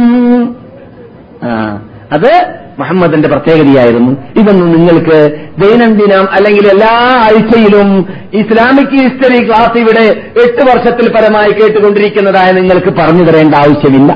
മദീനയിൽ നിന്നിട്ട് മുഹമ്മദ് പുറപ്പെടുന്ന കാര്യം പോകട്ടെ സല്ലല്ലാഹു അലൈഹി വസല്ലം, മുഹമ്മദ് നബിയുടെ ഖുലഫാഉകളിൽ നിന്നിട്ട് ഉമർ ഇവിടുന്ന് പുറപ്പെടുന്നു എന്ന് കേട്ടപ്പോൾ റോമൻ ചക്രവർത്തിമാരുടെ കൊട്ടാരം കിടുകിട വിറച്ചു. അവിടെയുള്ള സ്ത്രീകൾ ഗർഭിണികൾ പ്രസവിച്ചു പോയി പേടിച്ചു എന്നത് പേടിച്ചിട്ട് എന്നത് നാം ഇവിടെ പറഞ്ഞിട്ടുണ്ട്. ആ പിന്നെയല്ലേ മുഹമ്മദിന്റെ സ്ഥിതി സല്ലല്ലാഹു അലൈഹി വസല്ലം. അപ്പോൾ അതുകൊണ്ട് തന്നെ തബൂക്ക് യുദ്ധം നിങ്ങൾക്കറിയാം, ഇവിടുന്ന് മുപ്പതിനായിരത്തോളം പേര് പുറപ്പെട്ട ഒരു മഹായുദ്ധമായിരുന്നു. മുപ്പത്തി മൂവായിരത്തോളം പേര് മുപ്പത്തി മൂവായിരത്തോളം പേര് പുറപ്പെട്ടപ്പോൾ അവിടെ നേരിടേണ്ടി വന്നിരുന്നത്, യഥാർത്ഥത്തിൽ നേരിടേണ്ടി വരേണ്ടത് രണ്ടു ലക്ഷത്തിൽ പരം പേർക്കായിരുന്നു. റോമൻ ചക്രവർത്തിമാരുടെ പട്ടാളം അവിടെ ക്യാമ്പടിക്കുകയായിരുന്നു മുൻകൂട്ടി കാലേ കൂട്ടി തന്നെ. പക്ഷേ റസൂലുള്ളാഹി സ്വല്ലല്ലാഹു അലൈഹി വസല്ലമിന്റെ സേന തബൂക്കിലേക്ക് എത്തി ക്യാമ്പടിച്ചു എന്ന് കേട്ടപ്പോൾ അവരുടെ ക്യാമ്പുകൾ ഒഴിവാക്കിയിട്ട് ഓടിക്കളഞ്ഞു. ക്യാമ്പ് കൊണ്ടുപോയില്ല, അവരുടെ ക്യാമ്പ് ഒഴിവാക്കി ഓടിക്കളഞ്ഞു. ആര്? റോമൻ ചക്രവർത്തിമാരുടെ പ്രതിനിധികളായി വന്ന പട്ടാളക്കാരും സേനയും പേടിച്ചോടിക്കളഞ്ഞു. അപ്പോൾ ഇങ്ങനെയുള്ള സംഭവങ്ങൾ എത്രയോ നാം കേട്ടിട്ടുണ്ട്, കണ്ടിട്ടുണ്ട്. റസൂൽ പറയുന്നു, ഇത് റസൂലുള്ളാഹി സ്വല്ലല്ലാഹു അലൈഹി വസല്ലമിന് നൽകപ്പെട്ട പ്രത്യേകതയാണ്. എന്ത്? ഒരു മാസം മുമ്പ് പേടിയുണ്ടാകും ശത്രുവിന് റസൂലിനെ കുറിച്ച് കേട്ടാൽ, റസൂലിന്റെ സേനയെ കുറിച്ച് കേട്ടാൽ. മറ്റത് ഭൂമി ആ സകലം നമസ്കരിക്കാൻ അനുവദിക്കപ്പെട്ട സ്ഥലമാണ്, ശുദ്ധിയുള്ളതായ സ്ഥലവുമാണ്. എങ്ങനെ ശുദ്ധി? ശുദ്ധി അതിലൂടെ ഉണ്ടാക്കാം. വെള്ളമില്ലെങ്കിൽ എന്ത് എന്ത് ചെയ്യാം? മുസ്ലിമിന് ഭൂമിയിലേക്ക് അടിച്ച് തേമം ചെയ്താൽ നമസ്കരിക്കാം. അല്ലേ? നമുക്കറിയാം അത് അള്ളാഹ് അനുവദിച്ചതാണ് നമുക്ക്. അത് കൺസെഷനാണ് ഇസ്ലാമിൽ. എല്ലാവർക്കും എല്ലാ മതത്തിലും അതില്ല. ഇത് ഈ മതത്തിന്റെ പ്രത്യേകതയാണ്. പിന്നെ മസ്ജിദ് പള്ളിയിൽ തന്നെയായിരിക്കണം നമസ്കാരം. നമ്മുടെ മുമ്പിൽ ക്രിസ്ത്യമത ക്രിസ്തീയ മതത്തിൽ ജീവിച്ചിട്ട് നമ്മുടെ മതത്തിൽ മെമ്പർഷിപ്പ് നേടിയ മഹാത്മാക്കളെ ഞാൻ കാണുന്നുണ്ട്. അവരോട് ചോദിച്ചാൽ അറിയാം എന്താണ് ക്രിസ്ത്യാനികളുടെ ആരാധനയുടെ സ്വഭാവമെന്ന്. ഏത് മതസ്ഥർക്കും അവരവരുടെ ആരാധനകൾ എവിടെയായിരിക്കണം? അവരുടെ ആരാധനാലയങ്ങളിലായിരിക്കണം. ആ നമുക്കോ നമുക്ക് പള്ളിയിൽ തന്നെ നിസ്കാരമായിക്കൊള്ളണമെന്നില്ല. രോഗിയാണെങ്കിൽ, ഉറക്കത്തിൽപ്പെട്ട് വിന്തി പോവുകയാണെങ്കിൽ, മറന്നു പോവുകയാണെങ്കിൽ, യാത്രയിലാണെങ്കിൽ, നിർബന്ധിത അവസ്ഥയിൽ മനുഷ്യന്റെ ഉത്തരവാദിത്തം നിറവേറ്റാൻ അല്ല ഉത്തരവാദിത്തം നിറവേറ്റിയില്ലല്ലോ, നമസ്കരിക്കേണ്ട സമയത്ത് നമസ്കരിച്ചില്ലല്ലോ എന്ന് പറഞ്ഞ് വിഷമിക്കാനില്ല. പിന്നെയോ അള്ളാഹു കൺസെഷൻ നൽകുന്നു. ലോകത്തിൽ എവിടെയാണെങ്കിലും നിങ്ങൾക്ക് സുജൂദ് ചെയ്യാം. ഭൂമിയിൽ ആ സകലം ശുദ്ധിയുള്ള സ്ഥലത്ത് നിങ്ങൾക്ക് സുജൂദ് ചെയ്യാം. അതാണ് അള്ളാഹുവിന്റെ റസൂൽ പറയുന്നത്. എന്റെ പ്രത്യേകതയാണ് മതസ്ഥർക്കിതില്ല. വാക്കുകൾ പറയാനുള്ളത് സത്യത്തിലേക്ക് മടങ്ങൂ, ഈമാനിലേക്ക് മടങ്ങൂ. ശഫാഅത്ത് റസൂലിന് കിട്ടണമെങ്കിൽ ഇങ്ങനെയുള്ള തെറി പറയൽ നിർത്തൂ എന്നതാണ് നമുക്ക് അവരോടും ലോക മുസ്ലിങ്ങളോടും പറയാനുള്ളത്. അള്ളാഹു കൺസെഷൻ നൽകുന്നു. ലോകത്തിൽ എവിടെയാണെങ്കിലും നിങ്ങൾക്ക് സുജൂദ് ചെയ്യാം. ഭൂമിയിൽ ആ സകലം ശുദ്ധിയുള്ള സ്ഥലത്ത് നിങ്ങൾക്ക് സുജൂദ് ചെയ്യാം. അതാണ് അള്ളാഹുവിന്റെ റസൂൽ പറയുന്നത്. എന്റെ പ്രത്യേകതയാണിത്, മറ്റു മതസ്ഥർക്കിതില്ല. ഭൂമി ആ സകലം നമസ്കരിക്കാനുള്ള സുജൂദ് ചെയ്യാനുള്ള സ്ഥലമാക്കിയിട്ട് അള്ളാഹു എനിക്ക് നൽകി നൽകിയിട്ടുണ്ട് ശുദ്ധിയുള്ള സ്ഥലമാക്കിയിട്ട് നൽകിയിട്ടുമുണ്ട് എന്ന് പറഞ്ഞാൽ, ശുദ്ധിയുള്ള സ്ഥലം എന്ന് പറഞ്ഞാൽ അതിലുള്ള മണ്ണിലൂടെ നമുക്ക് ശുദ്ധീകരിക്കാം തയമ്മം ചെയ്തുകൊണ്ട്. അതുപോലെ തന്നെ റസൂൽ വിശദീകരണം നൽകുന്നു. ഏത് മുസ്ലിം ഏത് മുസ്ലിം എന്റെ എന്റെ ഉമ്മത്തുകളിൽ നിന്നിട്ട് എവിടെയാണ് നമസ്കാരത്തെ എത്തിക്കുന്നത്, അവിടെ പള്ളി കിട്ടിയില്ലെങ്കിൽ എച്ചെടുത്ത് നമസ്കരിക്കട്ടെ. നമ്മുടെ കുറവാണ് കേട്ടോ, കേരളീയരുടെ പ്രത്യേകിച്ച്. ഇവിടെ വന്നതിന് ശേഷം നന്നായി കാണും പലരും. എന്താണ് നമസ്കാരത്തിന് ഒരു പ്രത്യേക ടൈമും പ്രത്യേക സ്ഥലവും പ്രത്യേക ഡ്രസ്സും പ്രത്യേക പ്രത്യേകം എന്നൊക്കെ പറഞ്ഞ് കുടുസുണ്ടാക്കിയിട്ട് അവസാനം നിസ്കാരമില്ലാതെയായി മാറുന്നു പലരിലും. ആ അതുകൊണ്ട് പെയിന്റ് ഇടുന്ന ആൾ പറയും, ഏ പെയിന്റ് ഇട്ടുകൊണ്ടിരിക്കുന്ന ഞാൻ എങ്ങനെ നമസ്കരിക്കാം, ഞാൻ അഞ്ചൊക്ത് ജമ്മാക്കാം. അതൊരു സ്പെഷ്യൽ ജമ്മ, ഷിയാക്കൾക്ക് വരെ ഇല്ലാത്ത ജമ്മ. ഷിയാക്കൾ മൂന്ന് ഒക്തിൽ അഞ്ചൊക്ത നമസ്കരിക്കലാണ്. അതിനേക്കാളും വലിയ ജമ്മാണ് ചില ജോലിക്കാർ ഉദ്യോഗസ്ഥന്മാർ ചെയ്യാറുള്ളത് നമ്മുടെ കോമിൽ നിന്നിട്ട്. എന്താണ്? ആ നമസ്കാര ടൈമിൽ ഫ്രീ ആകുന്നില്ല, ക്ലിയർ ആകുന്നില്ല, ശുദ്ധിയാക്കാൻ വേണ്ടതുപോലെ സാധിക്കുന്നില്ല. അങ്ങനെ ളുഹുർ, അസർ, മഗ്‌രിബ്, ഇശാ എല്ലാം ഒന്നിച്ചിട്ട് ഒന്ന് നിസ്കരിച്ചു കൂട്ടാം. എത്ര രസമുണ്ടായിരിക്കും ആ നമസ്കാരം, എത്ര ധൃതി ഉണ്ടായിരിക്കും ആ നമസ്കാരത്തിൽ. പിന്നെ പറയേണ്ടതുമില്ല, തൊട്ട് തൊട്ട് വരാൻ പോകുന്ന ഫിലിം അടുത്ത് അടുക്കുകയാണെങ്കിൽ, ഫിലിമിന്റെ ടൈം അടുത്തതാണെങ്കിൽ പിന്നെ പറയേണ്ടതുമില്ല. ആ അങ്ങനെയുള്ളതായ ഒരു രൂപം പലരിലും കാണാറുണ്ട്. പിന്നെ യാത്രാ സന്ദർഭങ്ങളിലൊക്കെ പല പ്രയാ എന്തെന്നില്ലാത്ത പ്രയാസമാണ് നമസ്കരിച്ചു കൂട്ടാൻ നമുക്ക്. നിങ്ങൾ കണ്ടില്ലേ അറബികൾ ബാങ്ക് വിളിക്കുന്ന കണ്ടാൽ ഉടനെ തന്നെ കാറ് സൈഡിലാക്കുന്നു, പരിസരം നോക്കുന്നു, വണ്ടി തുറന്നു നോക്കുന്നു, വെള്ളമില്ല എന്ന് ഉറപ്പായാൽ അടിക്കുന്നു, തേമം ചെയ്യുന്നു, നമസ്കരിക്കുന്നു. നമസ്കാരം നഷ്ടപ്പെട്ടു പോകുമെന്ന് കണ്ടാൽ, പ്രത്യേകിച്ച് നമസ്കാരത്തിന് ടൈം അഥവാ ളുഹുർ നമസ്കാരം നഷ്ടപ്പെട്ട അസറിലേക്ക് എത്തുമെന്ന് കണ്ടാൽ, പിന്നെ അവിടെ നിങ്ങൾ വെള്ളം അന്വേഷിച്ച് നടന്നാൽ നിസ്കാരം നഷ്ടപ്പെടുമെന്ന് കണ്ടാൽ എന്ത് വേണം? പരിസരത്തിൽ എവിടെയും വെള്ളമില്ല എന്ന് കണ്ടാൽ അടിക്കുക, തേമം ചെയ്യുക, നമസ്കരിക്കുക. നമസ്കാരത്തെ ബന്ധിപ്പിക്കാൻ പാടില്ല. അങ്ങനെ ഇസ്ലാം പഠിപ്പിച്ച ശൈലി പഠിച്ചാലോ എളുപ്പത്തിൽ നിസ്കാരം പിറ്റാക്കാം, എളുപ്പത്തിൽ അള്ളാഹുവിനെ ആരാധിക്കാം, എളുപ്പത്തിൽ അള്ളാഹുവിനെ സ്മരിക്കാം. നേരെ മറക്കായതുകൊണ്ടോ നാം കണ്ടില്ലേ നമ്മുടെ സഹോദരിമാർ, ശബ്ദം കേൾക്കുന്ന സഹോദരിമാർ മുഷിയരുത്. സഹോദരിമാർ എന്നിട്ട് പലരും കുട്ടികളുടെ പേര്, ആ കുട്ടികളെ കുളിപ്പിക്കണം, അവരെ കഴുകണം, അവരെ ശുദ്ധീകരിക്കണം, അടുക്കള അടുക്കളയിൽ പോകണം, അവിടെ ജോലി ചെയ്യണം, ഈ പേരൊക്കെ പറഞ്ഞിട്ട് അവർക്കൊണ്ടൊരു പ്രത്യേക ജമ്മ്. അവര് ളുഹുറിനെ ഇശയിലേക്കാണ് പിന്തിക്കാം ഈ പേരും പറഞ്ഞിട്ട്. എല്ലാവരും അല്ല, അങ്ങനെ കാട്ടുന്നവരെ കാണാം. എന്താണ്? എന്നിട്ടോ എന്നാലും പോരാ, അവർക്ക് ഇങ്ങനെയുള്ള കുടിസുകൾ ഉണ്ടായതെന്താണ്? നമസ്കരിക്കാൻ ഒരു പ്രത്യേക പായ വേണം, നമസ്കരിക്കാൻ ഒരു പ്രത്യേക ഡ്രസ്സ് വേണം, നമസ്കരിക്കാൻ ഒരു പ്രത്യേക ഒരു പ്രത്യേക പ്രത്യേക സാധനങ്ങൾ അതിന് പ്രത്യേകം ഉണ്ടാക്കി വെച്ചതുകൊണ്ട് അതൊക്കെ ഒരുങ്ങി കിട്ടാൻ വിഷമമാണ് എന്ന് ഇബ്ലീസ് തോന്നിപ്പിച്ചു കൊടുക്കുകയാണ്. ആ അത് തോന്നുമ്പോഴോ ഇനി ഇപ്പോഴാണ് ഈ പായ നന്നാക്കുക, ഇനി എപ്പോഴാണ് ആ ഡ്രസ്സ് ഇപ്പൊ നന്നാക്കുക, അതിനെ ഒരുങ്ങി കിട്ടുക എന്നൊക്കെ മനസ്സിലാക്കിയിട്ട് പിന്തിപ്പിച്ച് പിന്തിപ്പിച്ച് അവസാനം നമസ്കാരമില്ലാതെയായി മാറുന്നു. അറബികളെ നോക്കൂ, അറബികളുടെ വീടുകളിൽ നോക്കൂ, അവർ ധരിച്ച അതേ ഡ്രസ്സിൽ തന്നെ. ഡ്രസ്സ് മാറ്റണമെന്ന് ആര് പറഞ്ഞു? അതേ ഡ്രസ്സ് തന്നെ, അവർക്ക് മറിയുന്ന ഡ്രസ്സായാൽ മതി. അതിന്റെ മീതൊരു ഷർഷപ്പ് എന്ന് പറയുന്ന തല മറക്കുന്ന മാറത്തിലേക്ക് വരുന്ന മുഖം പുറത്താവുന്ന രൂപത്തിലുള്ളതായ ഒരു കെട്ടും കെട്ടി നിസ്കരിക്കുന്നു. വീട്ടിലുള്ള എല്ലാ ഭാഗവും ശുദ്ധിയായി വെക്കലാണ് അവര് അവര് പ്രത്യേക അതിനായിട്ടൊരു പായൊന്നും തയ്യാർ ചെയ്യലൊന്നുമില്ല. പായയുടെ ആവശ്യവുമില്ല. ശുദ്ധിയാവണം നിസ്കരിക്കുന്ന സ്ഥലം എന്നതാണ്. നാം അത് കാലേക്കൂടി ശ്രദ്ധിച്ചാൽ മതി ശുദ്ധിയാക്കാൻ. കുട്ടികൾ അഴുക്കാക്കിയാൽ അഴുക്കാക്കിയാൽ എങ്ങനെയാണ് ഈ കാലഘട്ടത്തിൽ ഉപയോഗിക്കുന്നതായ വിരിപ്പുകളെ ശുദ്ധീകരിക്കേണ്ടത് എന്ന് കിതാബുകളുണ്ട്. ആ രൂപം ഉൾക്കൊണ്ടാ മതി, എന്നാ പ്രശ്നങ്ങൾ തീർന്നു. അപ്പോൾ ഞാൻ പറഞ്ഞു വരുന്നത് കെട്ടിക്കെടുപ്പുകൾ നാം ഉണ്ടാക്കുകയാണ്. അള്ളാഹ് അതൊക്കെ നീക്കി തന്നിരിക്കുകയാണ് നമുക്ക്. വല്ലാതെ ലാലല്ല തീ എന്ന് നാം നേരത്തെ ഓതിയ ആയത്തിൽ പറഞ്ഞു. വിഷമലകൾ, കെട്ടിക്കിടപ്പുകൾ അള്ളാഹ് റസൂൽ ഒഴിവാക്കിയിട്ട് അദ്ദീനു യുസ്റുൻ, ദീന് വളരെ എളുപ്പമുള്ള മതമാണ്. ഒമൻ യുശാദ്ദീന അഹദുൻ ഇല്ലാ ഗലബ, ദീനിനെ ഒരാൾ എടുക്കാൻ വിചാരിച്ചാൽ ദീൻ അവനെ മികച്ചു നിൽക്കുമെന്ന് ലഭിക്കുന്ന മുഹമ്മദ് റസൂലുള്ളാഹി എന്ന് പറഞ്ഞാൽ, ദീനിനെ എടുക്കാൻ വിചാരിച്ചാൽ പിന്നെ ദീൻ അനുസരിച്ചിട്ട് ഒന്നും ചെയ്യാൻ പറ്റലുണ്ടാവില്ല. അതുകൊണ്ടാണ് പലർക്കും നിസ്കരിക്കാൻ പറ്റാത്തത്. ഇജ്ജാക്ക ഇജ്ജാക്ക ഇജ്ജാക്ക എന്ന് പറഞ്ഞ് അദ്ദേഹത്തിന്റെ നമസ്കാരം പോകുന്നു, ജമാഅത്ത് പോകുന്നു. നീയത്ത് ചെയ്യാൻ വേണ്ടി നിന്ന് പത്ത് പത്ത് പ്രാവശ്യം അല്ലാഹു അക്ബർ അല്ലാഹു അക്ബർ എന്ന് പറഞ്ഞിട്ട് ജമാഅത്തും പോകുന്നു, അദ്ദേഹത്തിന്റെ ഫളീലത്ത് നഷ്ടപ്പെടുന്നു. എന്തുകൊണ്ട്? റസൂൽ പഠിപ്പിച്ച രൂപം ഉൾക്കൊള്ളാത്തതുകൊണ്ട്. അതെ, അപ്പോൾ എനിക്ക് എനിക്ക് അല്ലാഹു സുബ്ഹാനഹു വ തആല ഗനീമത്ത് നൽകിയിട്ടുണ്ട്. എനിക്ക് അല്ലാഹു സുബ്ഹാനഹു വ തആല ഗനീമത്ത് നൽകിയിട്ടുണ്ട്. ഗനീമത്ത് എന്ന് പറഞ്ഞാൽ യുദ്ധവേളയിൽ കിട്ടുന്നതാണ്.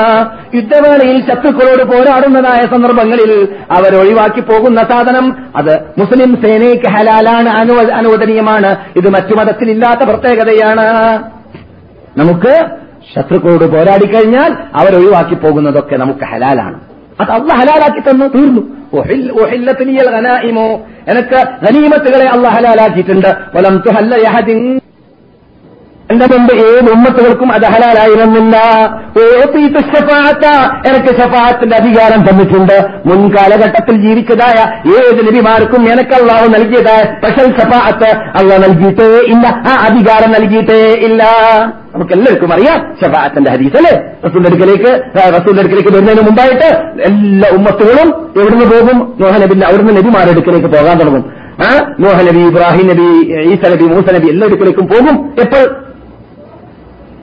എപ്പോഴാണ്? ഖിയാമത്ത് നാളിൽ, പരലോകത്തിൽ. ആ, നിങ്ങളെല്ലാം എന്റെ കൂടെയാണല്ലോ. ആ, അപ്പോൾ എന്റെ നബിമാരെന്താ പറയാ? നഫ്സി നഫ്സി നഫ്സി, എന്റെ നഫ്സി എന്റെ നഫ്സി. അള്ളാന്റെ മുമ്പിൽ ഞാൻ പലതും ചെയ്തു പോയിട്ടുണ്ട് മക്കളെ. അതുകൊണ്ട് അള്ളാന്റെ അള്ളാനെ ഞാൻ എങ്ങനെയാണ് കാണുക എന്നതിന് ഞാൻ വിഷമത്തിലാണ്. ബുഖാരിയിൽ കാണാം ഈ ഞാൻ പറയുന്ന ഭാഗങ്ങളൊക്കെ, മുസ്ലിമിൽ കാണാം. ഹദീസിൽ റസൂൽ പറയുന്നുണ്ട്, നബിമാര് പറയുന്ന വാക്കായിട്ട് എന്ത്? ഇന്ന റബ്ബീ ഖദ് ഗളബ ലിയൗമ ഗളബൻ ലൻ യഗ്ലബ ഖബ്ലഹു മിസ്ല വലൻ യഗ്ലബ മിസ്ലഹു മിസ്ലഹു ബഅദ. എന്റെ റബ്ബി ഇന്നൊരു കോപത്തിലാണ്. എങ്ങനെയുള്ള കോപമാണ്? ആ സൈസിലുള്ള കോപം ഇതിന് മുമ്പ് കോപിച്ചിട്ടേ ഇല്ല, ഇനി കോപിക്കുകയുമില്ല. കാരണം ഇത്രയും വലിയ പ്രപഞ്ചത്തെ, ഇത്രയും വലിയ ശിട്ടിപ്പിനെ ശിട്ടിച്ചു വിട്ടിട്ട് ശിട്ടികളോട് ഖുർആനും ലക്ഷത്തോളം വരുന്ന നബിമാരും പ്രബോധകന്മാരെയും അയച്ചു കൊടുത്തിട്ട് ഈ വിഭാഗമൊക്കെ മുസ്ലിമായി വരണമെന്ന നിർബന്ധം അല്ലാഹു ഉണ്ടായതുകൊണ്ട് അല്ലാഹു എല്ലാവരോടും ഇവിടെ ഈ ഖുർആനിലൂടെ കൽപ്പിച്ചു, വലാ തമൂതുന്ന ഇല്ലാ വഅൻതും മുസ്ലിമൂൻ, നിങ്ങൾ മുസ്ലിങ്ങളായിട്ടല്ലാതെ മരിച്ചു പോകരുതേ എന്റെ അടിമകളെ. ഈ കൽപ്പനയൊക്കെ കൽപ്പിച്ചിട്ട് അവസാനം പരലോകത്തിലേക്ക് എത്തിക്കഴിയുമ്പോൾ നൂറ് ഗ്രൂപ്പ് നൂറ് സൈസ് ഗ്രൂപ്പുകൾ. എവിടുന്ന് ഈ ഗ്രൂപ്പ്സുകൾ വന്നു? ഒരു ഗ്രൂപ്പായിട്ട് ഇന്ന ഹാദാ സിറാത്തി മുസ്തഖീമായിട്ട് വരണമെന്നല്ല ഞാൻ പറഞ്ഞത്. അതുകൊണ്ട് അള്ളാഹുവിന് കോപം, ആ കോപം പോലത്തെ കോപം ഇതിനു മുമ്പ് മുമ്പ് ഉണ്ടായിട്ടില്ല.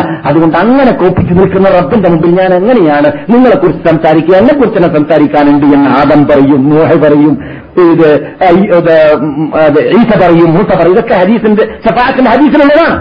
എന്നാൽ അവിടെ അനാലഹ എന്ന് പറയാൻ അള്ളാഹു അധികാരം കൊടുത്ത വ്യക്തി ആരാണ്? നമ്മുടെ മുമ്പിൽ അന്തരീക്ഷമം കൊള്ളുന്ന നബിയുനാ മുഹമ്മദ് റസൂലുള്ളാഹി. എന്താ അനാലഹ എന്ന് പറഞ്ഞാൽ? ഞാനാണ് അതിന്റെ അവകാശി മക്കളെ എന്ന് പറഞ്ഞുകൊണ്ട് ശഫാഅത്തിന് വേണ്ടി അള്ളാഹുനോട് സംസാരിക്കാൻ മാത്രം മുതിരുന്നതായ ആ വസീലത്തിന്റെയും ഫളീലത്തിന്റെയും ഉടമ, മഖാമം മഹ്മൂദിന്റെ ഉടമ. മഖാമം മഹ്മൂദി എന്നാണ് ആ പ്രത്യേകതയുടെ പേര്. ഉദാഹു മഖാമം മഹ്മൂദൻ അല്ലദീ വഅത്ത എന്ന് എല്ലാ ബാങ്കിന്റെ ബാങ്ക് കേട്ടതിന് ശേഷം നാം പ്രാർത്ഥിക്കണമെന്നാൽ റസൂൽ പറയുന്നു, വജബത്ത് ലഹു ശഫാഅത്തി, അവന് അങ്ങനെ ദൈനംദിനം പ്രാർത്ഥിക്കുന്നവന് എന്റെ ശഫാഅത്ത് നിർബന്ധമായി അള്ളാഹ് നൽകും. എന്റെ ശഫാഅത്തിൽ അവൻ അള്ളാഹ് പെടുത്തും. മനസ്സിലായില്ലേ? ഇത് എനക്ക് മാത്രമുള്ളതാണ്, മറ്റു നബിമാർക്കത് നൽകിയിട്ടില്ല. അപ്രകാരം തന്നെ റസൂലുള്ളാഹി സ്വല്ലല്ലാഹു. അപ്പോൾ ഇത് പറയുമ്പോൾ നിങ്ങൾ മനസ്സിലാക്കണം, ഈ ശഫാഅത്ത് അധികാരം നബിമാർക്ക് വരെ ഉണ്ടായിട്ടില്ല എന്ന് പറയുമ്പോൾ ശഫാഅത്ത് അധികാരം ഞങ്ങളുടെ കൂടെയൊക്കെ ഉണ്ട്, അതുകൊണ്ട് ഞങ്ങളോടൊക്കെ ചോദിക്കാം, ഞങ്ങളോടൊക്കെ പ്രാർത്ഥിക്കാമെന്ന ആ തത്വം അത് അനിസ്ലാമികത്വം ഒരിക്കലുമില്ല. ശുഭാക്കളായിട്ട് നബിമാർക്ക് അല്ലാഹു സുബ്ഹാനഹു വ തആല അല്ലാഹു ഇഷ്ടപ്പെട്ടവർക്ക് പരലോകത്തിൽ ആ അധികാരം സ്പെഷ്യലായിട്ട് കൊടുക്കും. ആർക്ക് കൊടുക്കും, എപ്പോൾ കൊടുക്കും, എങ്ങനെ കൊടുക്കും, അതിന് രൂപവും ശൈലിയും നമുക്കറിയുകയില്ല. അറിയാത്തത് കൊണ്ട് തന്നെ കാലയെ കൂട്ടി നാം അഴുക്കുണ്ടാക്കി വെച്ചാൽ വെള്ളപ്പൊക്കം വരികയില്ല, അഴുക്ക് അവിടെ തന്നെ ശേഷിക്കും എന്ന് പറഞ്ഞാൽ തെറ്റുകൾ ചെയ്തിട്ട് വൈദ്യസേക്കിന്റെ വാല് വാലും പിടിച്ചിട്ട് സ്വർഗത്തിലേക്ക് കടന്നേക്കാമെന്ന തെറ്റിദ്ധാരണ ആർക്കും വേണ്ട. എന്നാൽ മഹാനായ മൗദീസേക്കാവട്ടെ, അല്ലെങ്കിൽ ഏത് വലിയമാരാവട്ടെ, ഏത് മഹാത്മാക്കളാവട്ടെ, അവരാരും തന്നെ ഞങ്ങളുടെ വാല് പിടിച്ചോ എന്നും പറഞ്ഞിട്ടില്ല, ഞങ്ങളിലൂടെ നിങ്ങൾക്ക് രക്ഷപ്പെടാമെന്നും പറഞ്ഞിട്ടില്ല. കാരണം അവരൊക്കെ നിങ്ങൾ ഈ കേട്ട ഹദീസ് പഠിച്ചവർ തന്നെയാണ്. അവർക്കറിയാം നബിമാരേക്കും നഫ്സി നഫ്സി നഫ്സി നഫ്സി നഫ്സിയാ എന്ന് പറയും പരലോകത്തിൽ. എന്റെ നഫ്സ് എന്റെ നഫ്സ് എന്ന് പറയും. പിന്നെ എങ്ങനെയാണ് നബിമാരുടെ താഴെ നിൽക്കുന്ന ഔലിയാക്കന്മാര് അല്ല എന്റെ പേരിൽ നിങ്ങൾ പോയിക്കോളി, ഞാൻ ഇവിടെ നിൽക്കാൻ ഒരു കള്ള കെട്ടുകഥ പറയാറുണ്ട്. ലൗലാ ശഫാഅത്തു ജദ്ദി മുർസലിൽ സമദി സബഖത് സദത്തു വദൻ അനുമനിഹി ബിയദി ബബൽ ജഹീമി വഫുമിഹിം ഇലാ റഗബി അദിനിൻ ഫഹഖനി ദാഇൻ മുഹിയദ്ദീനി. റാത്തിബ മൗലൂദ് എന്താണ് ആ പണ്ട് പാടിയിട്ട് കാശുണ്ടാക്കിയ സാധനമാണ്. അള്ളാഹ് എനിക്കും നിങ്ങൾക്കും പുറത്തിരട്ടെ എന്നാണ് അവർ പറയുന്നത്. താൻമതിലൂടെ ശഫാത്തില്ലെങ്കിൽ നരകത്തിന്റെ വാതിൽ ഞാൻ നിന്നിട്ട് മാലിക്കുന്ന മലക്കിനോട് മാറി നിൽക്കടാന്ന് പറഞ്ഞിട്ട് ഞാനായിരിക്കും ഡ്യൂട്ടി ഏറ്റെടുക്കുക.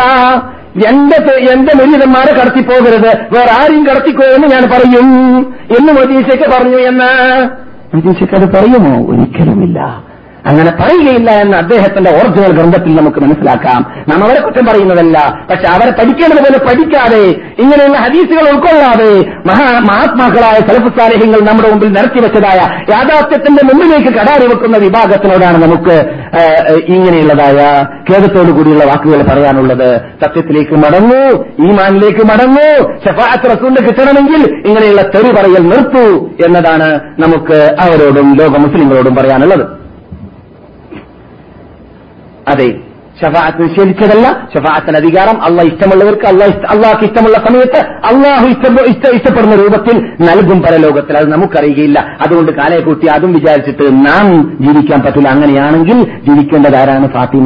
ബുഖാരിയിലുള്ള ഹദീസ് നിങ്ങൾക്ക് മനഃപ്പാടമുണ്ട്. എന്താണത്? ഫാത്തിമയോട് മക്കത്ത് നിന്ന് റസൂൽ പറഞ്ഞു, സഫിയയോട് മക്കത്ത് നിന്ന് റസൂൽ പറഞ്ഞു, എന്ത്?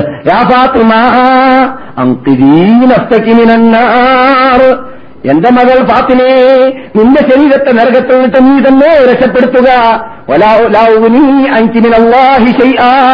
അഥവാ നീ സ്വയം രക്ഷപ്പെടുത്തിയിട്ടില്ലെങ്കിൽ വിശ്വാസത്തിലൂടെയും പ്രവർത്തനത്തിലൂടെയും ആ ഫാത്തിമ നീ തന്നെ സ്വയം നിന്റെ ശരീരത്തെ രക്ഷപ്പെടുത്തിയില്ലെങ്കിൽ നിന്നെ രക്ഷപ്പെടുത്താൻ വാപ്പയായ മുഹമ്മദിന് സാധിക്കുക തന്നെ ഇല്ല മകളെ.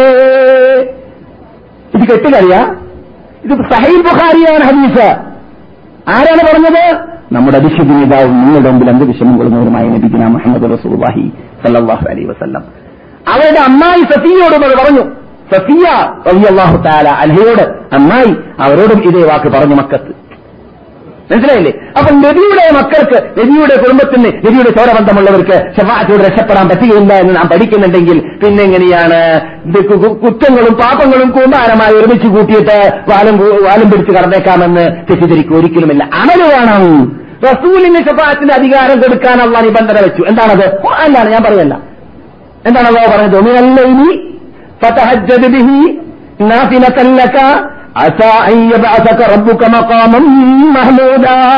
മുഹമ്മദ് നബിയെ, നിങ്ങൾ രാത്രിയിൽ അർദ്ധരാത്രിയെ ഹയാത്താക്കിയിട്ട് തഹജ്ജുദ് നമസ്കരിക്കൽ നിങ്ങൾക്ക് ബാധ്യതയാണ്. എന്തിനു വേണ്ടി? മഖാമൻ മഹ്മൂദ് എന്ന ശഫാഅത്തിന്റെ അധികാരം നിങ്ങൾക്ക് ഞാൻ തരാൻ വേണ്ടി. അപ്പോൾ ശഫാഅത്തിന്റെ അധികാരം പരലോകത്തിൽ കിട്ടാൻ എന്താണ് ചെയ്തത്? റസൂലിന് നിർബന്ധമാണ് തഹജ്ജുദ്. നമുക്കോ തഹജ്ജുദ് നിർബന്ധമുണ്ടോ? നമുക്കെന്താണ്? സുന്നത്താണ്. റസൂലിനോ വാജിബാണ്. നമ്മളോടോ? നമ്മളോട് പറഞ്ഞു റസൂലിന് വേണ്ടി മഖാമ മഹ്മൂദ് എന്ന ആ അധികാരം കിട്ടാൻ വേണ്ടി അല്ലാഹുമ്മ ആതി മുഹമ്മദൻ സല്ലല്ലാഹു അലൈഹി വസല്ലമ അൽ വസീലത വൽ ഫളീല വബഅസുഹു മഖാമൻ മഹ്മൂദൻ അല്ലദീ വഅത എന്ന് പ്രാർത്ഥിക്കണം. എന്നാലേ നിങ്ങൾക്ക് കിട്ടുള്ളൂ. അപ്പോൾ എല്ലാവർക്കും കിട്ടുന്നത് എന്തിലൂടെയാണ്? പ്രവർത്തനത്തിലൂടെയാണ്, മേലന്മൻ ഗതിയിലൂടെയല്ല, ആഗ്രഹങ്ങളിലൂടെയല്ല, സ്നേഹങ്ങളിലൂടെയല്ല, പ്രേമങ്ങളിലൂടെയല്ല, പതാകകളിലൂടെയല്ല, കൈകളിലൂടെയല്ല, സ്റ്റേജുകളിലൂടെയല്ല, ഘോഷയാത്രകളിലൂടെയല്ല, ജന്മദിന മരണ ആഘോഷങ്ങളിലൂടെയല്ല, ആ പിന്നെയോ പ്രവർത്തനങ്ങളിലൂടെ. അതാണ് ശഫാഅത്തിനുള്ള ചാൻസ്. പ്രവർത്തനങ്ങളിലൂടെ ശഫാഅത്തിനുള്ളതായ ചാൻസ് കിട്ടുമെന്നാണ് നബിയുന മുഹമ്മദ് റസൂലുള്ളാഹി സല്ലല്ലാഹു അലൈഹി വസല്ലം നമ്മെ പഠിപ്പിച്ചത്.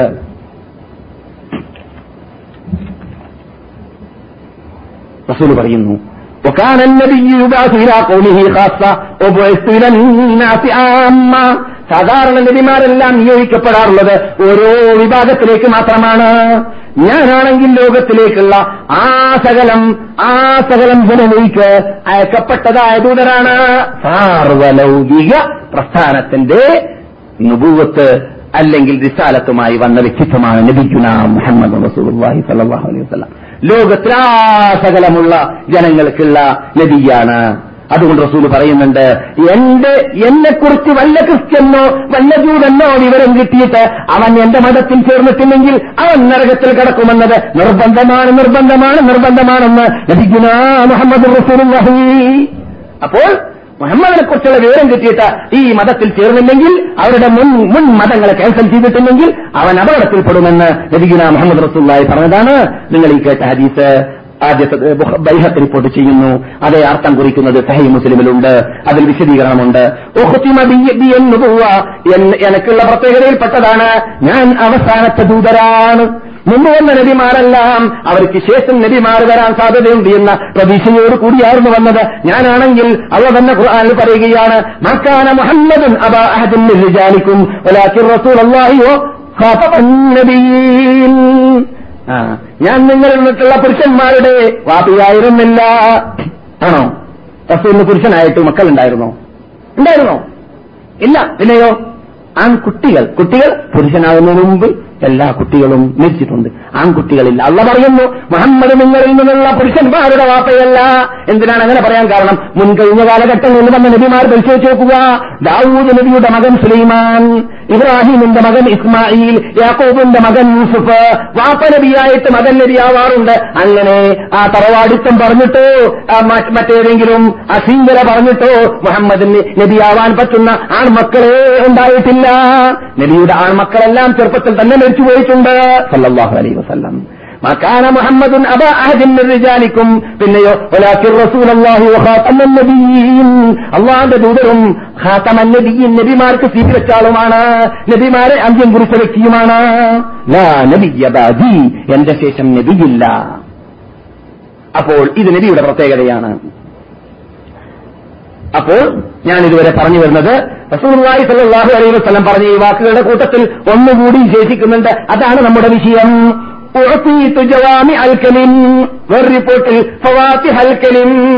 എനിക്ക് അല്ലാഹു സുബ്ഹാനഹു വ തആല സാഹിത്യശൈലിയിൽ സംസാരിക്കാനുള്ള ഉദ്ദേശിക്കുന്ന തത്വങ്ങളെ വളരെ ചെറിയ വേർത്തുകൾ ഉപയോഗിച്ചുകൊണ്ട് അതിനെ ജനങ്ങളുടെ മുമ്പിൽ അതിനെ അവതരിപ്പിക്കാനുള്ളതായ ആ കഴിവ് കൽപ്പ് അല്ലാഹു എനിക്ക് നൽകിയിട്ടുണ്ട്.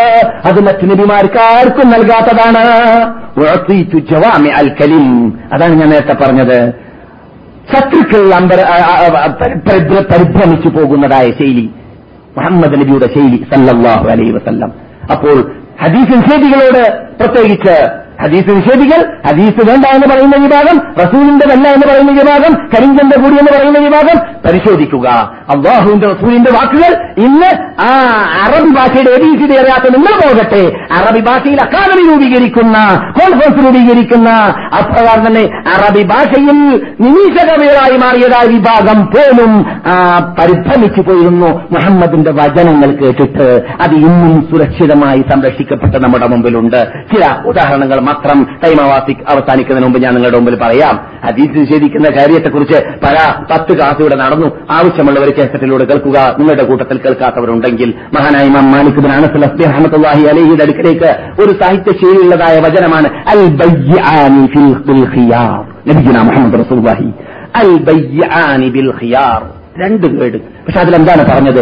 ലോകത്തിൽ നടക്കുന്ന സർവ്വ ബിസിനസ്സുകൾ, ആ ബിസിനസ് നടക്കുന്നതായ വേളയിൽ അവർക്ക് അധികാരമുണ്ട്, അവകാശമുണ്ട് ആ ബിസിനസ് ക്യാൻസൽ ചെയ്യാൻ. നിബന്ധന വെക്കുകയാണെങ്കിൽ, നിബന്ധന വെച്ചിട്ടാണ് അഗ്രിമെന്റ് നടക്കുന്നതെങ്കിൽ ആ നിബന്ധന അനുസരിച്ചിട്ട് ചരക്ക് വാങ്ങിയതിന്റെ ശേഷം വീട്ടിലേക്ക് കൊണ്ടുപോയി യന്ത്രം വർക്ക് ചെയ്യുന്നുണ്ടെങ്കിൽ നിബന്ധന അനുസരിച്ചിട്ടുള്ള ദിവസത്തിന്റെ അകത്ത് മടക്കി കൊടുക്കൽ ബാധ്യതയാണ്, മടക്കി വാങ്ങൽ ബാധ്യതയാണ്. അല്ലാത്ത പക്ഷം ആ കച്ചവടം ഹലാലല്ല, ഹറാമാണ്. നബിയുനാ മുഹമ്മദ് റസൂലുള്ളാഹി. ചെറിയ വാക്ക് വലിയ അർത്ഥം. ഈ വലിയ അർത്ഥങ്ങൾ ഖിയാമത്ത് നാൾ വരെ ലോകത്തിലുള്ള ഏത് കമ്പനിക്കാർക്ക്, ഏത് ഫാക്ടറിക്കാർക്ക്, ഏത് ബിസിനസ്സുകാർക്ക് വിറ്റാക്കാൻ പറ്റുന്ന വളരെ സുന്ദരമായ രൂപത്തിൽ ബിസിനസ് നടത്താൻ പറ്റുന്ന ഒരു ശൈലിയും ഒരു നിയമവും ഒരു വിധിയുമാണ് ഇതിൽ ഉൾക്കൊള്ളുന്നത്. ഈ ഈ ഹദീസ് മാലിക് ബിൻ അനസ് അസ്ബഹി അടുക്കലേക്ക് ചെന്നപ്പോൾ മാലിക് ബിൻ അനസ് അസ്ബഹി റഹ്മത്തുള്ളാഹി അലൈഹി മദീനയുടെ ഇമാമ്, മദീനയുടെ ഇമാം ഈ ഹദീസ് കേട്ട വേളയിൽ, ഒരു പക്ഷെ ഹദീസ് സഹിയായിട്ട് മുബറദിലേക്ക് വരുന്നതിന് മുമ്പായിരിക്കും അവരെക്കുറിച്ച് കാവിലെടുക്കുക ിലേക്ക് വിവരം കിട്ടി. ശ്രദ്ധിക്കുക, ജർജി ഇബ്നു അബീ ദിഅബാണ് അന്നത്തെ ജാഫർ അൽ മൻസൂറിന്റെ പാവി. ജാഫർ അൽ മൻസൂർ അന്ന് ലോക മുസ്ലിം നേതാവാണ്.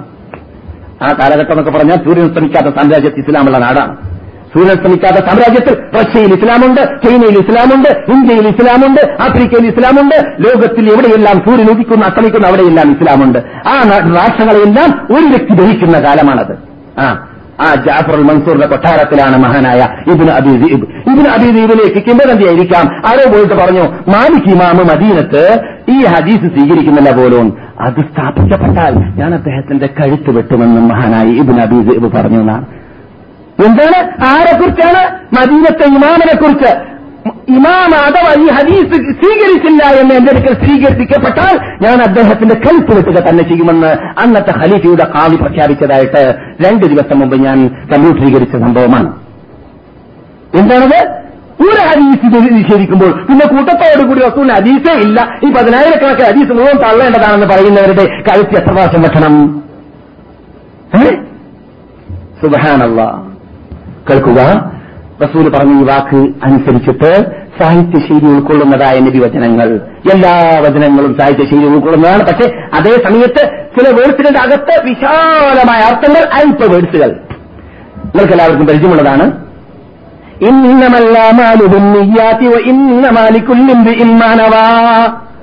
റസൂൽ പറയുന്ന വേർഡാണ്. ആ ശൈലി അറബികൾ ഉപയോഗിച്ചിട്ടേ ഇല്ല. അറബികൾക്ക് ആ ശൈലി അറിയില്ല. അത് സ്പെഷ്യൽ വഹി ശൈലിയാണത്. പാരലോകത്തിൽ വരുന്ന ശൈലിയാണത്. ഇന്നമല്ല മാലുബിന്നിയ്യാത്ത, നിയ്യത്തിലൂടെ മാത്രമേ സൽക്കർമ്മങ്ങൾ സ്വീകരിക്കപ്പെടുകയുള്ളൂ. സൽക്കർമ്മങ്ങൾ സ്വീകരിക്കപ്പെടുകയാണെങ്കിൽ നിയ്യത്തുകൾ ഇറാക്കണം. ഇന്നമാലിക്കുല്ലിന്റെ ഇമ്മാനവ, ഏത് വ്യക്തിക്കും ഏത് മനുഷ്യനും അവൻ വിശ്വസിച്ച, അവൻ നിയ്യത്ത് ചെയ്ത, അവൻ കരുതിയത് മാത്രമേ ലഭിക്കുകയുള്ളൂ, കരുതാത്തത് ലഭിക്കുകയില്ല.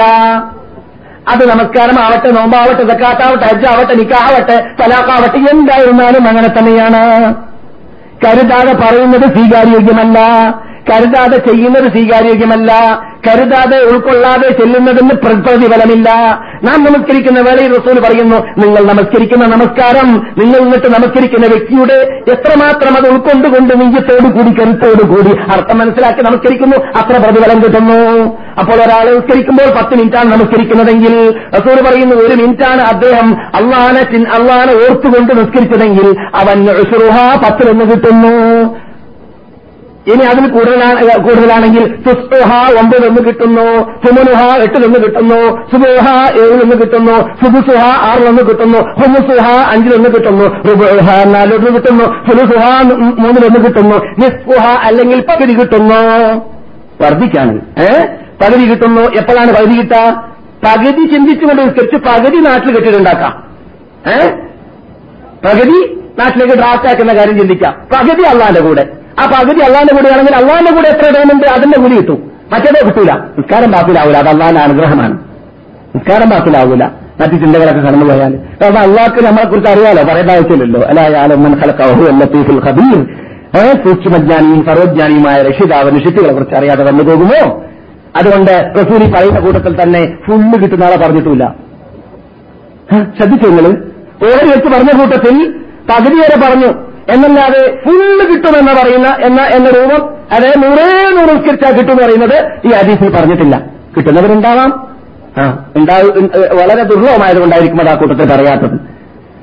മനസ്സിലായില്ലേ? അപ്പോൾ ഞാൻ പറഞ്ഞു വരുന്നത്, നിങ്ങൾ ഈ കേട്ട കാര്യം പോലോത്ത നിങ്ങൾ ഇവിടെ ഇരുത്തിയിട്ട് മണിക്കൂറുകൾ ഈ ഹദീസിന്റെ അർത്ഥം വെക്കാൻ അള്ളാന്റെ അനുഭവത്തോടു കൂടി അനക്കെന്നെ സാധിക്കും. എന്തുകൊണ്ട്? ആ ഹദീസിന്റെ കഴിവാണത്, എന്റെ കഴിവല്ല. ആ ഹദീസിന് അത്ര അർത്ഥമുണ്ട്. ഈ ഹദീസ് എന്നിൽ എന്നിൽ നിന്നിട്ട് തന്നെ നിങ്ങൾ എത്ര വർഷങ്ങളായി കേൾക്കുന്നത്. ഇന്നമൽ അമാലു ബിന്നിയ്യാതി വ ഇന്നമാ ലികുല്ലി ഇംരിഇൻ മാ നവാ. ഒന്നാമത്തത് ആ വേർഡിന്റെ ഒരു പ്രത്യേക ശൈലിയാണ്. ഈ ശൈലി അറബികൾ ഉപയോഗിച്ചിട്ടില്ല, ഏത് സാഹിത്യ ശൈലിയിൽ കാണുകയില്ല. അതിനൊരു പ്രത്യേക ആസ്വാദനമുണ്ട്. ആ ആസ്വാദനം കിട്ടണമെങ്കിൽ അറബി ഭാഷ പഠിക്കണം, അതിന്റെ സാഹിത്യം പഠിക്കണം, ആ പഠിച്ചിട്ട് വായിക്കണം. അപ്പോഴേ ആ ആസ്വാദനം കിട്ടും ആസ്വാദനം കിട്ടുകയുള്ളൂ. റസൂൽ പറയുന്ന വേറെ ശൈലി നോക്കുക. ഇമാം ഷാഫി പറയുന്നു, ഈ ഹദീസ് യഥാർത്ഥത്തിൽ എഴുപതോളം ഫിഖ്ഹിന്റെ ബാബുകൾ എന്നെ കൊണ്ട് ഈ ഹദീസിലൂടെ ഉണ്ടാക്കാൻ സാധിക്കുമെന്ന് മഹാനായ ഇമാം മുഹമ്മദ് ബിൻ ഇദ്രീസ് ഷാഫി റഹ്മത്തുള്ളാഹി അലൈഹി പറയുന്നു. ഒരു ഹദീസിന്റെ അടിസ്ഥാനത്തിൽ എഴുപതോളം ഹദീസിന്റെ ബാബുകൾ എന്നെ കൊണ്ട് ഉണ്ടാക്കാൻ സാധിക്കുമെന്ന് ഷാഫി പറയാൻ അത്ര വിശാലമാണ് അതിന്റെ അകത്തുള്ള അർത്ഥം എന്ന അർത്ഥത്തിലേക്ക്. റസൂൽ പറയുന്ന ഒരവസരത്തിൽ ഇത്തഖില്ലാഹ, നീ അല്ലാഹുവിനെ ഭയപ്പെടുക. ഈ ചോദ്യങ്ങൾക്ക് മറുപടി എല്ലാ അറബി മാസത്തിലുള്ളതായ വ്യാഴാഴ്ചയാണ്, നമ്മുടെ സ്ഥിരം ക്ലാസുകളിലല്ല. അഥവാ നിർബന്ധമുള്ള ചോദ്യങ്ങളാണെങ്കിൽ നോക്കി എന്താണ് വിഷയമായി ബന്ധപ്പെട്ടതാണെങ്കിൽ ടൈമുണ്ടെന്ന് പറയാം. ആ അസൂര് പറയുന്ന സാഹിത്യശൈലിയുള്ളതായ വെടുത്തുകൾ കേൾക്കുക. ഇത്തഖില്ലാഹ ഹൈതുമാ കുന്ത, നീ എവിടെയാണെങ്കിലും അല്ലാഹുവിനെ സൂക്ഷിച്ചിട്ടേ ജീവിക്കാവൂ. ഷോർട്ടായ ശൈലി. ഇത്തഖില്ലാഹ ഹൈതുമാ കുന്ത, നീ എവിടെയാണെങ്കിലും അല്ലാഹുവിനെ ഭയപ്പെട്ടിട്ടേ ജീവിക്കാവൂ. എന്തെങ്കിലും തെറ്റ് ചെയ്തു പോവുകയാണെങ്കിൽ ഉടനെ തന്നെ നല്ലത് ചെയ്യുക, എന്നാൽ തെറ്റ് കഴിഞ്ഞു പോകും. ചെറുദോഷമാണെങ്കിൽ എന്തെങ്കിലും തെറ്റ് മനസ്സിലാകുമ്പോൾ തെറ്റ് വന്നു പോകുമല്ലോ. തെറ്റ് വന്നു പോകുമ്പോൾ ഇനിയും ചെയ്തുകൊണ്ടിരിക്കാതെ വെക്കലല്ല. പിന്നെന്ത് വേണം? തെറ്റുകൾ കുറ്റങ്ങൾ വന്നു പോയാൽ ഉടനെ തന്നെ നന്മ ചെയ്യുക, ഉടനെ തന്നെ ധർമ്മം ചെയ്യുക, ഉടനെ തന്നെ സ്തോഫുക എന്ന് പറയുക, ഉടനെ തന്നെ ഇടക്കാത്ത തെറ്റ് അള്ളാഹിനോട് പാശ്ചാത്തപിക്കുക. തംഹുഹ, ആ ചെയ്ത തെറ്റുകളെ ശുദ്ധീകരിക്കാൻ സാധിക്കും. അള്ളാഹ്ക്ക് കോപമുണ്ടാവൽ തെറ്റിൽ മുഴുകി നിൽക്കുമ്പോഴാണ്, തെറ്റിൽ അടിയുറച്ചു നിൽക്കുമ്പോഴാണ്, തെറ്റിൽ സ്ഥിരമായി ജീവിതം കഴിഞ്ഞു പോകുമ്പോഴാണ്. പാശ്ചാത്തപിക്കുമ്പോൾ ഖേദിക്കുമ്പോൾ അള്ളാഹ്ക്ക് വളരെ വളരെ സന്തോഷമാണ്, ഇഷ്ടമാണ് അടിമയോട്.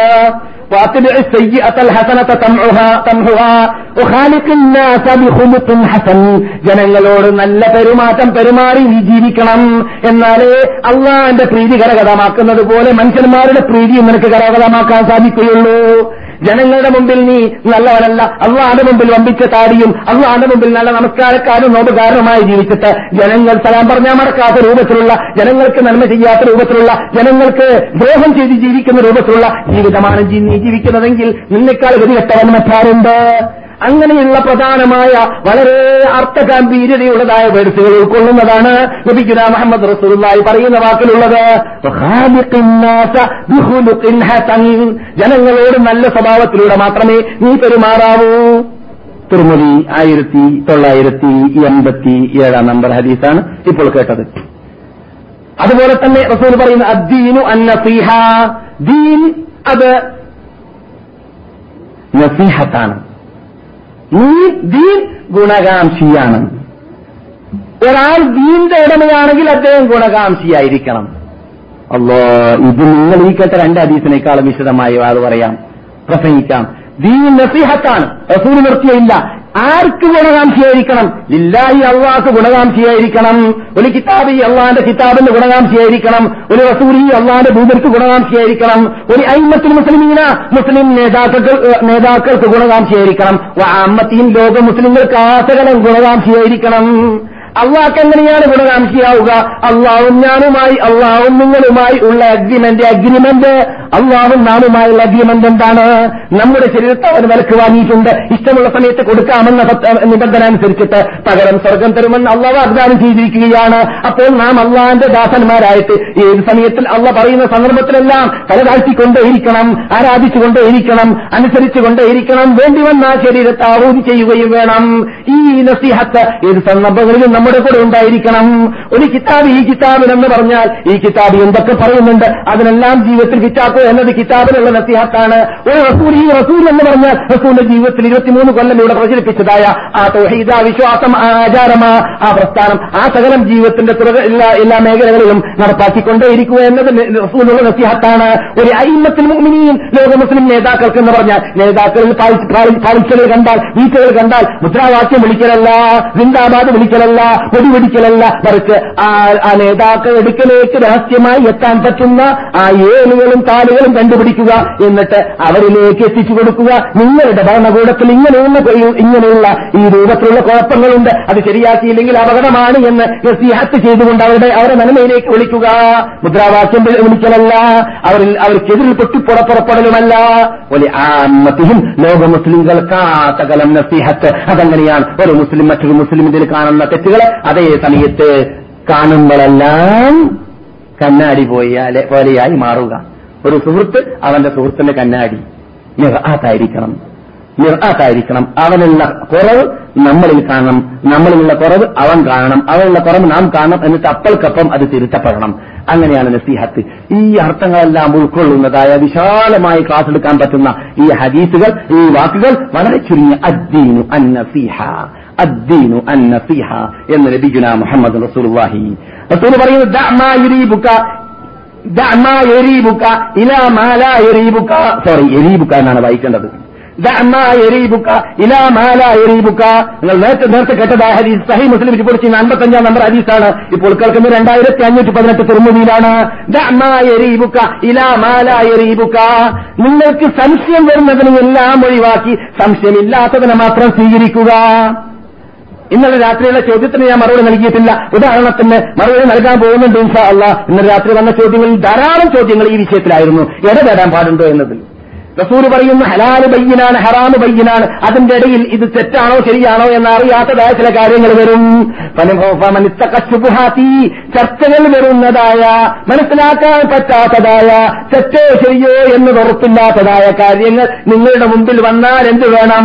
ഫമനിത്തകശുബുഹാത്തി. അങ്ങനെയുള്ള കാര്യത്തെ വിട്ടുനിന്നാൽ അവന്റെ വിശ്വാസത്തെയും ദീനിനെയും സംരക്ഷിച്ചവനായി മാറി.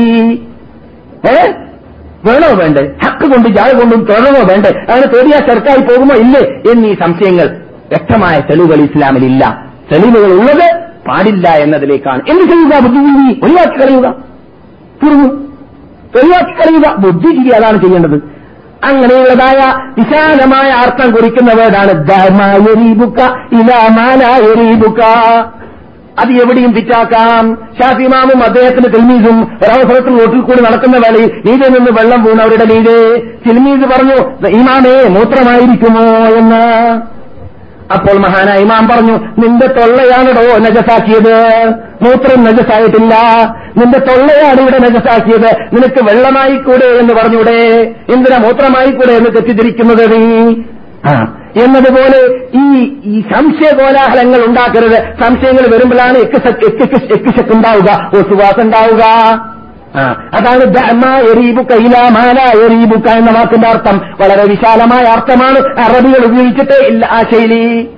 അങ്ങനെയുള്ള സാഹിത്യ ശൈലിയാണ് നബിയുനാ മുഹമ്മദ് റസൂലുള്ളാഹി ഉപയോഗിക്കാറുള്ളത് സല്ലല്ലാഹു അലൈഹി വസല്ലം. ഇഹ്ഫദില്ലാഹ യഹ്ഫദുക. അള്ളാഹനെ നീ സൂക്ഷിക്കുക, എന്നാൽ അള്ളാഹ് നിന്നെ സൂക്ഷിക്കും. എങ്ങനെയാണ് അള്ളാഹുവിനെ നീ സൂക്ഷിക്കുക? അള്ളാഹിന്റെ കോപത്തെ, അള്ളാഹിന്റെ ശാപത്തെ, അള്ളാഹിന്റെ ദേഷ്യത്തെ നാം സൂക്ഷിച്ച് അള്ളാഹിന്റെ കൽപ്പന അനുസരിച്ച് ജീവിച്ചാൽ അള്ളാഹ് നമ്മെ സംരക്ഷിക്കും. ഇഹ്ഫദില്ലാഹ, നീ അള്ളാഹിനെ സംരക്ഷിച്ച് സൂക്ഷിക്കുക, എന്നാൽ തജിദുഹു തുജാഹക, നിനക്ക് വേണ്ട സമയത്ത് അള്ളാഹിനെ നിനക്ക് കിട്ടും, അള്ളാഹ് നിന്റെ കൂടിയായിരിക്കും. ഇദാ സഅൽത ഫസ്അലില്ലാ, നീ വല്ലതും ചോദിക്കുന്നുണ്ടെങ്കിൽ അള്ളാഹിനോട് മാത്രമേ ചോദിക്കാവൂ. വലിയ ശേഖനോടോ ബദ്രീങ്ങളോടോ മമ്പത്തങ്ങളോടോ ശിത്തുകളോടോ ചോദിക്കരുത്. അത് ശിർക്കാണ്, അത് അനിസ്ലാമികത്വമാണ്.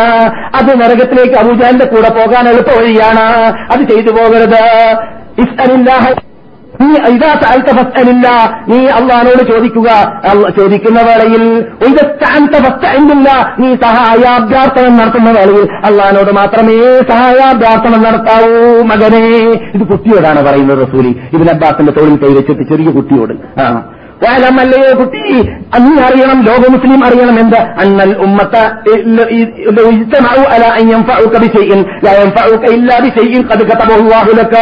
ലോകത്തുള്ള സർവ്വജനങ്ങൾ നിനക്കൊരു നന്മ ചെയ്യാൻ ഉദ്ദേശിച്ചു, പക്ഷെ അള്ളാഹ് ഉദ്ദേശിച്ചത് വേണ്ട എന്നാണെങ്കിൽ ലോകമാസകലം ഉദ്ദേശിച്ചാൽ ആ നന്മ നന്മ നിന്നിലേക്ക് എത്തുകയില്ല മകനെ.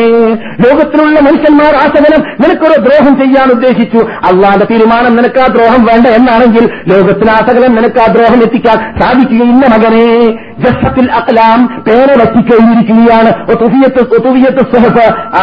റിക്കാർഡുകൾ കൂട്ടപ്പെട്ടിരിക്കുകയാണ്. ഇനി തീരുമാനം വരാനില്ല, തീരുമാനം പണ്ട് തന്നെ കഴിഞ്ഞിട്ടുണ്ട്. നമുക്ക്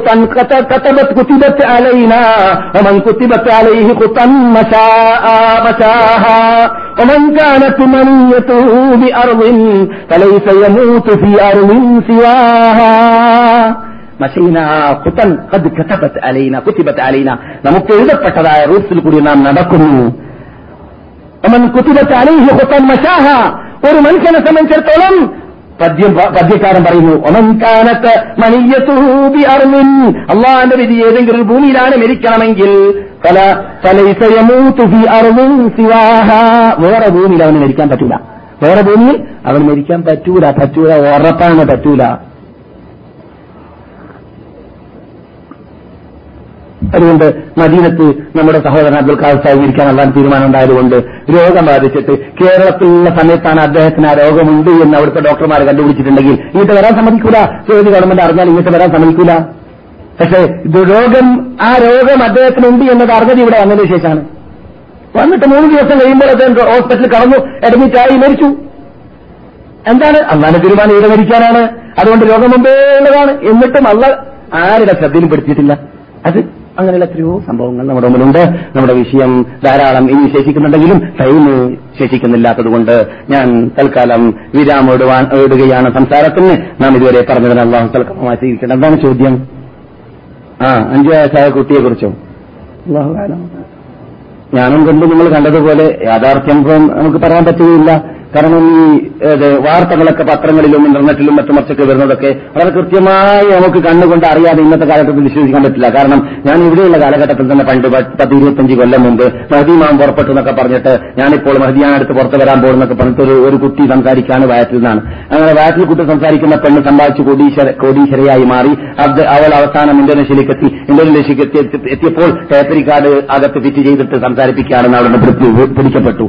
മാസങ്ങൾ ലോകം വിശ്വസിച്ചു ായിരുന്നു മഹദി അവളെ പള്ളിയിലാണെന്ന് ഏഹ് മഹദി അവളെ പള്ളിയിലാണെന്ന് മാസങ്ങൾ ലോകം വിശ്വസിച്ച് വിശ്വസിച്ച് വിശ്വസിച്ചു. ഇത് ഞങ്ങൾ അറിഞ്ഞ വാർത്തയാണ് ആ കാലഘട്ടത്തിൽ. അവസാനം പിടി പിടികൂടി നോക്കുമ്പോൾ ടൈപ്പറി കാർഡകത്ത് വെച്ചിട്ട് സംസാരിപ്പിക്കായിരുന്നു. എന്തിന്? കാശുണ്ടാക്കാൻ വേണ്ടിയിട്ട്. അങ്ങനെ കളവാവാനും കളവാവാതിരിക്കാനും സാധ്യതയുള്ളതായ കാലഘട്ടമായതുകൊണ്ട് നേരിട്ട് കണ്ടാലല്ലാതെ, നേരിട്ട് ഉൾക്കൊണ്ടാലും അറിഞ്ഞാലും അല്ലാതെ നമുക്ക് ശരിയോ തെറ്റോ എന്ന് അറിയാൻ പറ്റുകയില്ല. ശരിയാണെങ്കിൽ ഖുർആനും സുന്നത്തും അനുസരിച്ചിട്ട് തൗഹീദ് പറയുന്നതായ കുട്ടിയാണെങ്കിൽ നമുക്ക് അംഗീകരിക്കാം. അല്ലാത്ത പക്ഷം നമുക്ക് അംഗീകരിക്കാൻ പറ്റുകയുമില്ല. കാരണം അവിടെയെല്ലാം പൈശാചി പ്രവർത്തിക്കാൻ സാധ്യതയുള്ളതുകൊണ്ട്.